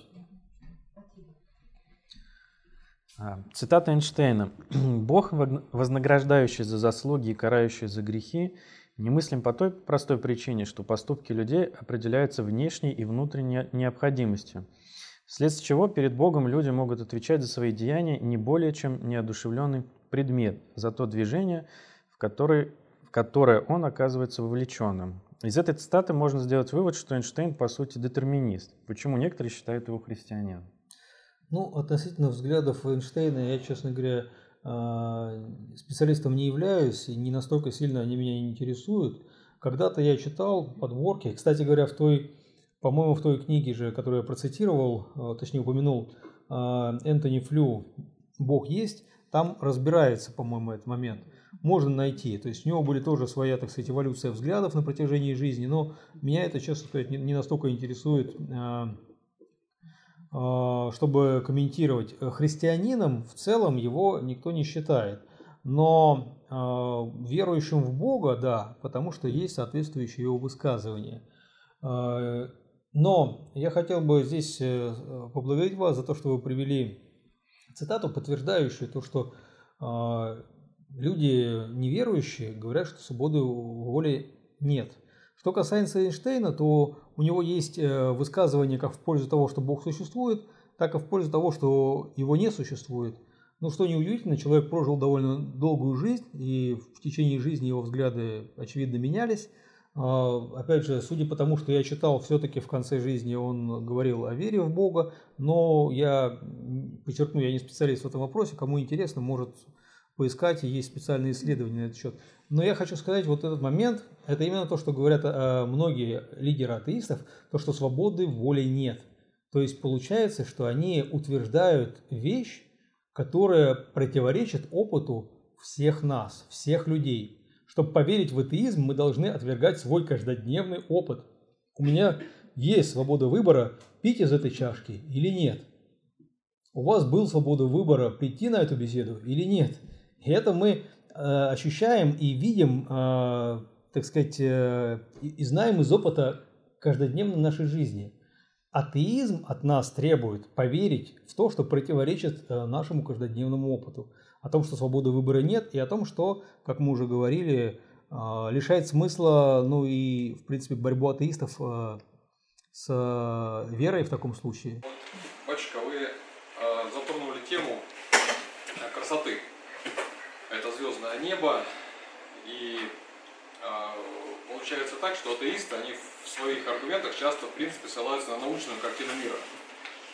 И, э, но при этом получается так, что э, красота – это как некий нематериальный как бы, сущность э, нашего бытия она получается вне, как бы, в принципе, научной, научного мировоззрения. Ну, красота и, в принципе, что, ну, скажем так, некая не, нематериальная часть нашей жизни, это мысли, может быть, какие-то эмоции, э, оценка положительная или отрицательная каких-то там, допустим, произведений искусства, э, литературы, поэзии или чего- чего-то такого, ну, как бы, что, на мой взгляд, а, научно не может быть никак объяснено в принципе, но при этом мы оперируем этими как бы а, терминами. И, и, и как бы, а, возможно, они даже составляют большую часть нашей жизни, именно как бы в оценке, в принципе, окружающего мира. Но получается так, что как бы наука ничего на эту тему сказать не может. Или вот не могли бы вы поподробнее, может быть, на эту тему а, сказать, может быть, современная как бы а, научная какая точка зрения по этому вопросу, вот именно нематериальных каких-то, скажем так, а, активов, и а, может быть ли это использовано как аргумент, в принципе, вот э, в беседе с так называемыми атеистами, а, или как бы это не, ну, не, не, очень актуально может быть? Э, Да, действительно, э, можно э, обратить внимание их на э, это для того, чтобы помочь как-то выбраться из этой парадигмы, что якобы именно материализм все объясняет и все описывает. Это просто не так. Э, Значительная часть человеческой жизни, в том числе их человеческой жизни, она выходит за рамки того, о чем говорит ма- материализм. И любовь, например. Ну, они могут сказать, что это какие-то химические процессы. Вот, но восприятие прекрасного, а, чувство красоты, это не, нельзя свести просто к химическим процессам. То есть, э, при этом, что интересно, э, стандарт красоты, он универсален. То есть, независимо от того, э, в какой э, стране, в какой среде и даже в какой эпохе э, живут люди, все-таки они в общем и целом согласны с тем, что является красивым, а что красивым не является. Понятно, что где-то есть какие-то там, да, у кого-то есть, может быть, какие-то специфические вкусы или еще что-то такое, но там, допустим, э, та же это Нефертити, да, которая голова сохранилась, ей там э, больше двух тысяч лет, э, это то, что считали красивым больше двух тысяч лет назад, это то, что со- соответствует и нашим понятиям красоты. Все эти стандарты, они не изменились. И это интересный вопрос, почему это, откуда это, зачем это, как это объяснить. У материалистического ответа внятного на это нет. Вот. э, Так что да, можно это использовать, и некоторые апологеты тоже используют это э, для того, чтобы помочь человеку э, прийти к пониманию, что нет, все не сводится к материализму. И многие ученые тоже говорят, потому что вот это, это даже не наука, это именно сциентизм, то есть убеждение, что э, только естественно-научные дисциплины должны объяснять все существующее в человеке. Это неадекватное представление, с которым не согласны даже многие ученые-атеисты. А, У меня, батюшка, вопрос. Вот смотрите, а есть все-таки чудеса, на которые ну, никто в мире не может закрыть глаза. Потому что они существуют как бы по календарю. То есть это календарные чудеса, чудеса, так называемые. Я думаю, что вы догадались, о чем я говорю. Которые, ну, особенно сейчас э, с распространением э, информации мгновенным совершенно, они очень легко проверяются. Ну, такие как схождение благодатного огня. Ну, ну, ты можешь не верить в это, ну, сейчас там война идет, например, но совсем недавно можно было просто купить билет э, и в Великую Субботу туда приехать, да, пораньше занять место, у меня многие люди там были, и увидеть это все. То есть отрицать это невозможно, потому что, во-первых, это все время это происходит уже с 4 века, если не ошибаюсь. Во-вторых, это все как бы настолько все там проверено, то есть их проверяют каждый раз э, государственные власти, э, патриарха Иерусалимского. И э, все это происходит по-разному. И вот этот огонь, который не опаляет, ну, на эту тему огромное количество видео, там просто терабайты там, да, сняты вообще всякие фотографии, видео, там написанная работа. Ну, это отрицать, это просто ну, совершенно безумие какое-то. А, ну, известно, там, например, ну, три чуда возьмем. Крещенская вода. Да, ну, никто не будет отрицать. Вот у меня есть знакомый, у которого освященная крещенская вода с 50-го года, 50-х годов нашего, э, не нашего уже прошлого века, она стоит совершенно, так сказать, не зеленая и прочее. Ну как, ну, поставь стакан воды, он через там, пару месяцев он зазеленеет любой. Почему именно 19 Э, по новому стилю января, э, собственно, это чудо происходит. Во всех вообще, э, да, так сказать, уголках земного шара.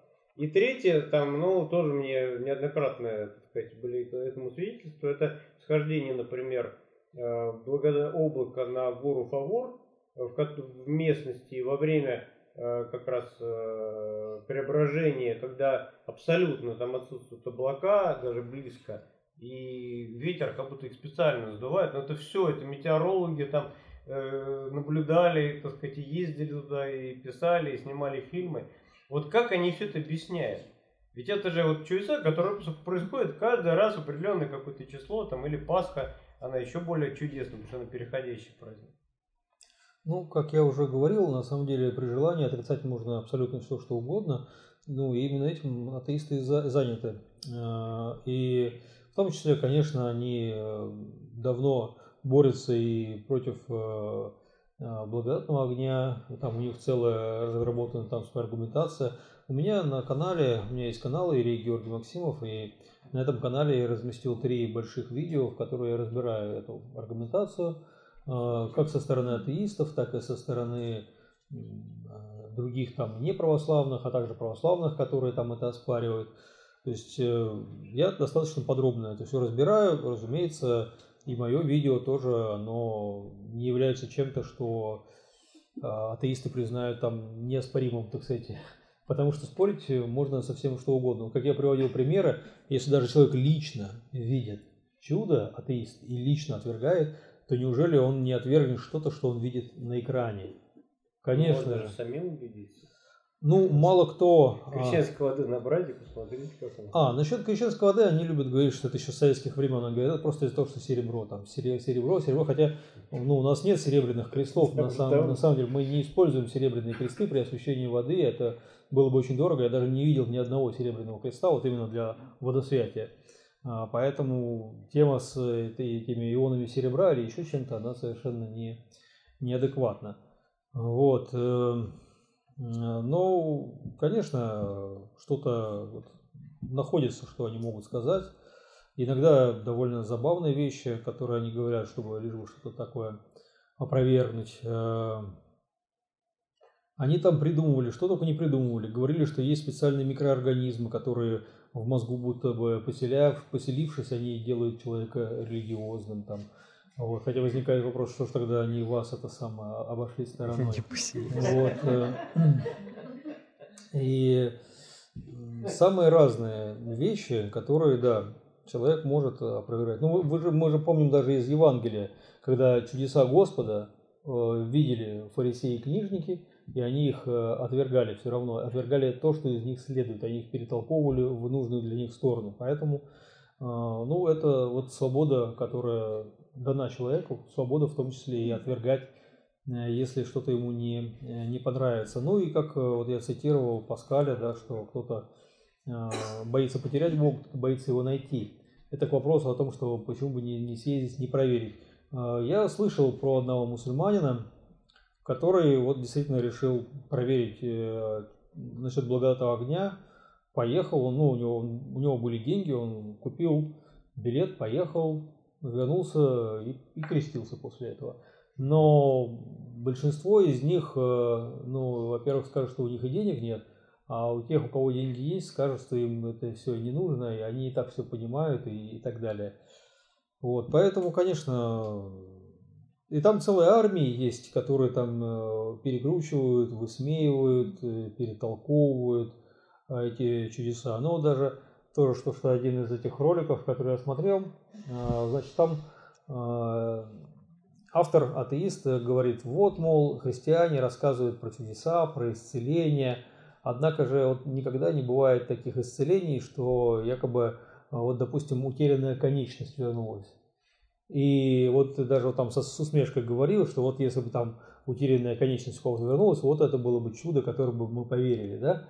И при этом он разбирает историю Назара Стадниченко и э, перекручивает ее, потому что, ну это я уже объяснял, да, он говорит, что якобы там была эта проблема с тем, что будто бы кончик, регенерация кончиков пальцев, но у него были уничтожены сами фаланги. Но это первый момент. А второй момент это то, что он в конце концов все-таки приводит из истории описание, историческое описание того, как один человек одноногий, э, собственно говоря, получил чудо и у него нога выросла. Это произошло не прямо сейчас, это произошло в 19 веке. Ну вот, пожалуйста, историческое свидетельство есть. Да, было свидетельствование ну, в то время, да. Тем не менее, то есть это не то, что одна бабка сказала, произошло исследование, расследование, да, проверили, вот подтвердили, что это было. Ну и что вы думаете? Ну, он сказал, да это, это, же, не, это же не подтверждено, это же не доказано, это, короче говоря, придумали. Понимаете? От любого, э, получается, свидетельства можно отмахнуться э, таким образом или подобным образом. Батюшка, еще скажите, а вот можно все-таки э, является ли для них каким-то вот вообще, собственно говоря, из вашего опыта, какие аргументы все-таки на них действуют, на атеистов? Как бы, есть какие-то козыри, такие непровержимые, которые все-таки, или это все-таки индивидуально очень? Ну, я в целом считаю, что не существует каких-то универсальных... Вам наверняка удалось кого-то переубедить. Каких-то универсальных аргументов не бывает, что, допустим, это ключ от всех атеистов. Подходишь, делаешь так, он становится верующим. Это ключ там от всех э, святителей Иеговы. Подходишь, делаешь так, он бежит в церковь, значит, православную. Такого не бывает. И по моему опыту как раз э, те вещи, которые могут э, тронуть одного человека, оставляют равнодушным другого. И поэтому, если у нас есть какой-то знакомый который придерживается таких взглядов, задает нам вопросы те или иные, нужно молиться, вот, э, чтобы Господь дал слово, Господь дал именно те слова, которые коснутся этого человека. Только Господь может знать, что коснется его сердца. Также... А так, конечно, некоторые примеры мы рассматривали даже в течение этой нашей небольшой сравнительной встречи. Батюшка упомянул о том э, как раз случае, когда человек э, путем э, познания вот этого благодатного огня пришел. Дело в том, что такая была, такой случай, мне рассказали про одного лидера старобрядцев. Это какая-то была беспоповская старобрядческая община. И человек как раз вот исследовал чудо благодатного огня, понял, что раз в православии явлены такие чудеса, а у нас их нет, у нас почему-то не исходит благодатный огонь, то значит вообще-то и перешел со всей общиной православия. Старобрячество. Ну, слава Богу, слава Богу. Так что на кого-то действует. У нас еще Спасибо. вопрос из зала у молодого человека был, я помню. А, да, угу. простым языком сказать, ответить на вопрос, где Бог? Везде? Или на небесах, или в храме?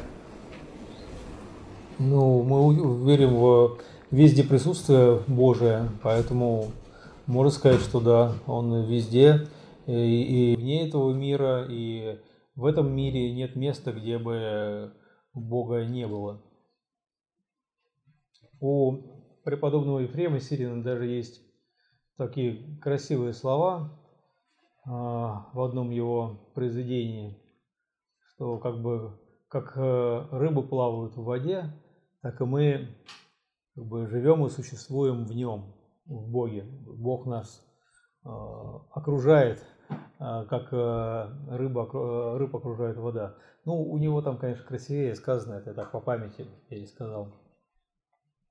Насчет вот этих 7% атеистов, а, иногда такое складывается мнение, что эти 7% атеистов, это такая может быть слаженная какая-то прям машина, как бы, может, да, есть же такие там понятия, там, масонские какие-то ложи, там, да, вот, или там какие-то даже финансовые пирамиды, могут как бы, э, как бы организовываться и централизованно выступать против христианства. То есть нету такой вот такого подозрения на такие вещи.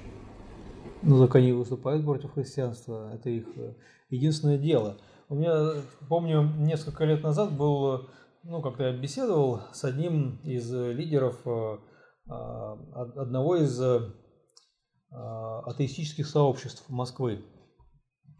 И вот мы когда с ним переписывались, э, я его спросил, а, вот вы когда собираетесь э, на заседание вашего сообщества, чем вы там занимаетесь? Он говорит, ну обсуждаем, как с религией бороться. Я говорю, может быть, вы что-то еще делаете, а, еще что-то обсуждаете? Говорит, нет, только это.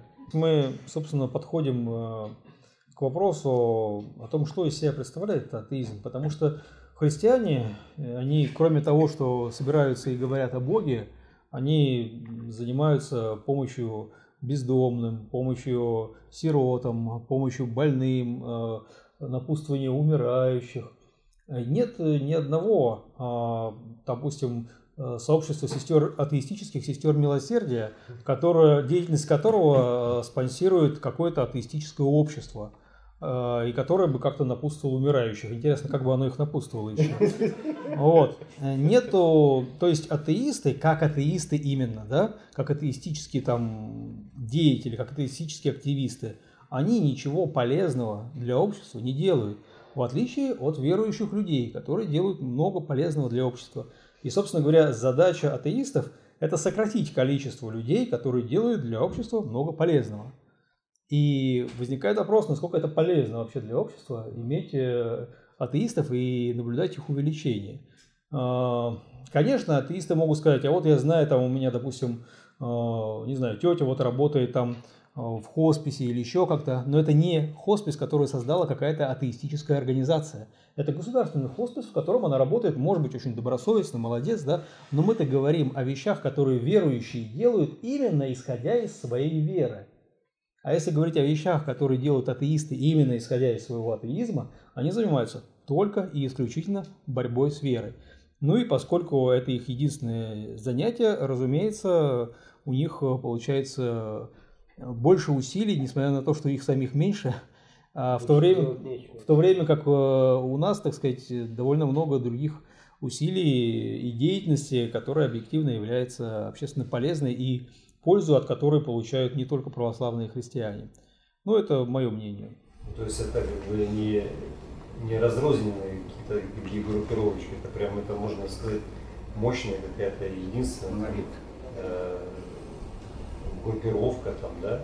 Ну, я не могу сказать, что я прям слежу так вот за их э, состоянием, их организационной активностью. Я, честно говоря, уже давно не проверял это, сколько их там сейчас, этих сообществ там Тогда было, по-моему, несколько, может быть, сейчас больше, может быть, меньше. Но, конечно, они есть, и по всему миру они есть. И, кстати говоря, э, ну, они тоже собирают пожертвования, они тоже продают там свои книги, они раздают их бесплатно. То есть это к вопросу о том, что там попы зарабатывают, да, атеистические активисты, они тоже зарабатывают в своей деятельности. И тоже были примечательные примеры, когда они там, ну, мошенничали, схемы всякие там прокручивали, вот, э, это все описано. Но это просто как пример да, того, что вот в чем они нас обвиняют, на самом деле все это можно найти в современности э, у атеистических сообществ.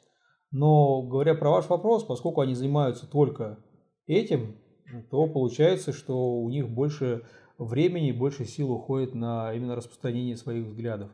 Поскольку мы занимаемся много чем другим, у нас меньше уходит на это времени.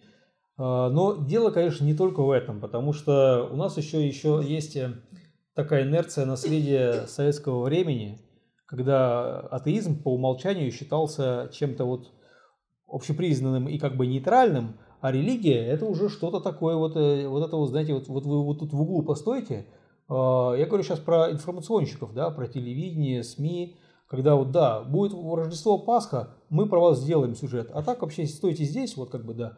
А атеист, атеизм, он э, не имеет таких ограничений. Более того, мне сообщали, что э, ну, религии и вещи, связанные с верой, они находятся в стоп-листах у центральных каналов. То есть, да, на Рождество, на Пасху, на большие праздники покажут, но если говорить в целом про новости, про освещение, про присутствие православия в информационной среде, оно вполне сознательно э, отодвигается, оно вполне сознательно умалчивается. И в этой среде, конечно, в то время как атеизм и атеисты, они не отодвигаются, не умалчиваются, они, конечно, чувствуют себя более уверенно. Но это лишь некоторые из причин. Я не хочу сказать, что все сводится только к этим причинам. Причин э, можно еще назвать сколько-то, но у нас уже, я думаю, время подходит к концу нашей встречи. Агностики говорят «Бог внутри», и нельзя верить в конкретную религию. В качестве аргумента приводят схожесть многих моментов в разных религиях и схожесть священных писаний разных религий. Что отвечать на эти два аргумента? Бог внутри, и я так чувствую, и все религии – это одна вера в Бога. А, ну, что касается там Бог внутри, знаю, каким образом он внутри тебя оказался? Как ты можешь это доказать? Из чего это следует? Обычно э, люди, которые говорят, что там Бог внутри меня, ну, не очень, э, не очень как-то э, стремятся при этом установить с ним какие-то отношения, что-то делать для него, чем-то жертвовать. А вот. Осознание того, что Создатель всей Вселенной вдруг оказался внутри тебя, если вдуматься, оно уже предполагает колоссальную ответственность насколько сильно оно должно изменить тебя, если внутри тебя э, творец всей Вселенной. И при этом, допустим, какие-то вещи, связанные с э, самой обычной религиозностью, там, например, регулярные молитвы там, или посты ради Бога, такие люди отвергают. Ну да. А что ты делаешь тогда для Бога, который поселился там внутри тебя? Ты уверен, что он внутри тебя? Или, может быть, на самом деле его нет внутри тебя? Вот, если ты не живешь так, как он, как будто он внутри тебя. Что касается того, что там все религии там говорят об одном, так можно говорить только тогда, когда ты не знаешь учения религии. Или их сознательно игнорируешь и лжешь. Я по своему образованию религиовед. И я могу сказать, нет, религии учат о разном. Причем принципиально разном. А, например, а, мы говорим о том, что нужно почитать э, Божию Матерь. Протестанты говорят, что ее не нужно, что грех почитать Божию Матерь. Это не одно и то же, это принципиально да. разный подход. Мы говорим, что э, Христос есть воплощенный Бог, который отдал э, свою жизнь ради нашего спасения. Мусульмане говорят, что нет, он не воплощенный Бог, а просто человек, и он не отдавал свою жизнь ради нашего спасения, он не был распят. Это не одно и то же, это принципиально разные э, взгляды на одно и то же. А, мы говорим, что именно через э, соединение с Богом, Творцом, а, наше спасение происходит. Буддисты, в принципе, отвергают существование Бога, Творца. И то, что спасение через отношения с Ним, это, это самые принципиальные, фундаментальные различия в главнейших доктринальных вопросах. Как это может быть одно и то же? И э, всем таким людям э, я, если мне доводится с ними сталкиваться, я им предлагаю сказать, ну, допустим, если кто-то скажет, что ты там э, мужчина, а другой скажет, что ты женщина, ты тоже скажешь, что они говорят одно и то же, и то и другое утверждение истины. Ну, сейчас, как бы, в связи с этими половыми западными, так сказать, извращениями, может быть, это все кто-то ну, скажет да. так. Ну, хорошо, кто-то скажет, что ты а, относишься к белой расе, кто-то скажет, что ты относишься там, к желтой расе, да. Они оба будут правы, или все-таки только один из них прав, а другой заблуждается? Кто-то скажет, что ты с двумя ногами, кто-то скажет, что ты одноногий. Все они правы, или все-таки кто-то из них прав, а кто-то заблуждается? А потом, а, что касается, когда приводишь эти разногласия, разночтения принципиальные, а, тоже они некоторые любят говорить, ну это там не принципиально, главное это единство, главное, что добро и так далее. Но здесь тоже задаешь, задаешь вопрос, если твой работодатель скажет, укажи мне карту, значит, на которую перечислят тебе деньги. И ты начнешь ему перечислять цифры, а потом говорит, ладно, дальше не надо, дальше я уж какие-нибудь напишу, какая разница. Никто не скажет, не-не-не, никакой, все скажут, постойте, даже в одной цифре нельзя ошибиться. Потому что все знают, если даже в одной цифре карты ты ошибешься, деньги тебе не придут. Ну да. Или если, допустим, ты идешь и ищешь, как там пройти, не знаю, до метро, допустим, а тебе кто-то скажет, да иди в любую сторону, земля круглая, рано или поздно найдешь, да? Нет, все прекрасно знают, что не все пути ведут к метро. Почему же все пути вдруг должны вести к Богу? Ну да. Понимаете? Э, все эти люди, которые вот это говорят про Бога, про веру, в реальности, в жизни своей, они такими принципами не руководствуются. Или если, допустим, они, э, что довольно часто бывает, станут жертвой э, грабителя. Полиция схватит грабителя, а грабитель скажет, да нет, на самом деле я не грабил его, это он сам не отдал деньги свои. Подходит ко мне и говорит, возьми, пожалуйста. Я говорю, не надо, не надо. Говорит, нет, нет, возьми, это для тебя. А потом вот взял меня, оклеветал, будто я его ограбил. И, э, кстати, похожие вещи бывают, они, обвиняемые, вполне могут такие вещи говорить, да. Если свидетелей нет? Да, свидетелей нет, они Камеры. говорят это. И вот представьте, что вы попали в этой ситуации, и, допустим, вы приходите, а полицейский говорит, ну знаешь, и ты прав, и он прав. У каждого из вас своя правда. Не надо меня в это втягивать. Как бы оставайтесь каждый со своей правдой. Знаете, такое тоже бывает. Или, конечно, такое бывает. Только понравится ли тебе такое? Или же ты будешь возмущаться? Если твои собственные принципы, которые ты распространяешь на религию, тебе бы распространили в твоей жизни. Или, допустим, ты ждешь получки, получка не приходит, приходишь э, к начальнику, он говорит, а ну вот э, мне сообщили, что ты уже получил зарплату. Вот, он говорит, да как же нет, да я не получал. Говорит, а вот она говорит, что выдала тебе зарплату. Значит, э, вы все правы. И она права, и ты прав. Оставайся со своей правдой, она будет со своей правдой. Ваша правда, так сказать, она, вот у каждого своя правда, да, все равны, все правды равны. А вы главном, в главном-то мы едины в то, что хорошо получать зарплату. В этом мы все едины. А получил ты или нет, ну это мелочи. Да, кто будет цепляться, чем мы сейчас будем в эти мелочи, из этих мелочей ссориться и так далее. Никто же из них так, э, так не будет э, соглашаться с такой логикой. Он подумает, что над ним просто издеваются и будет прав. Но они точно так же издеваются, когда э, нам предлагают навязать эту логику.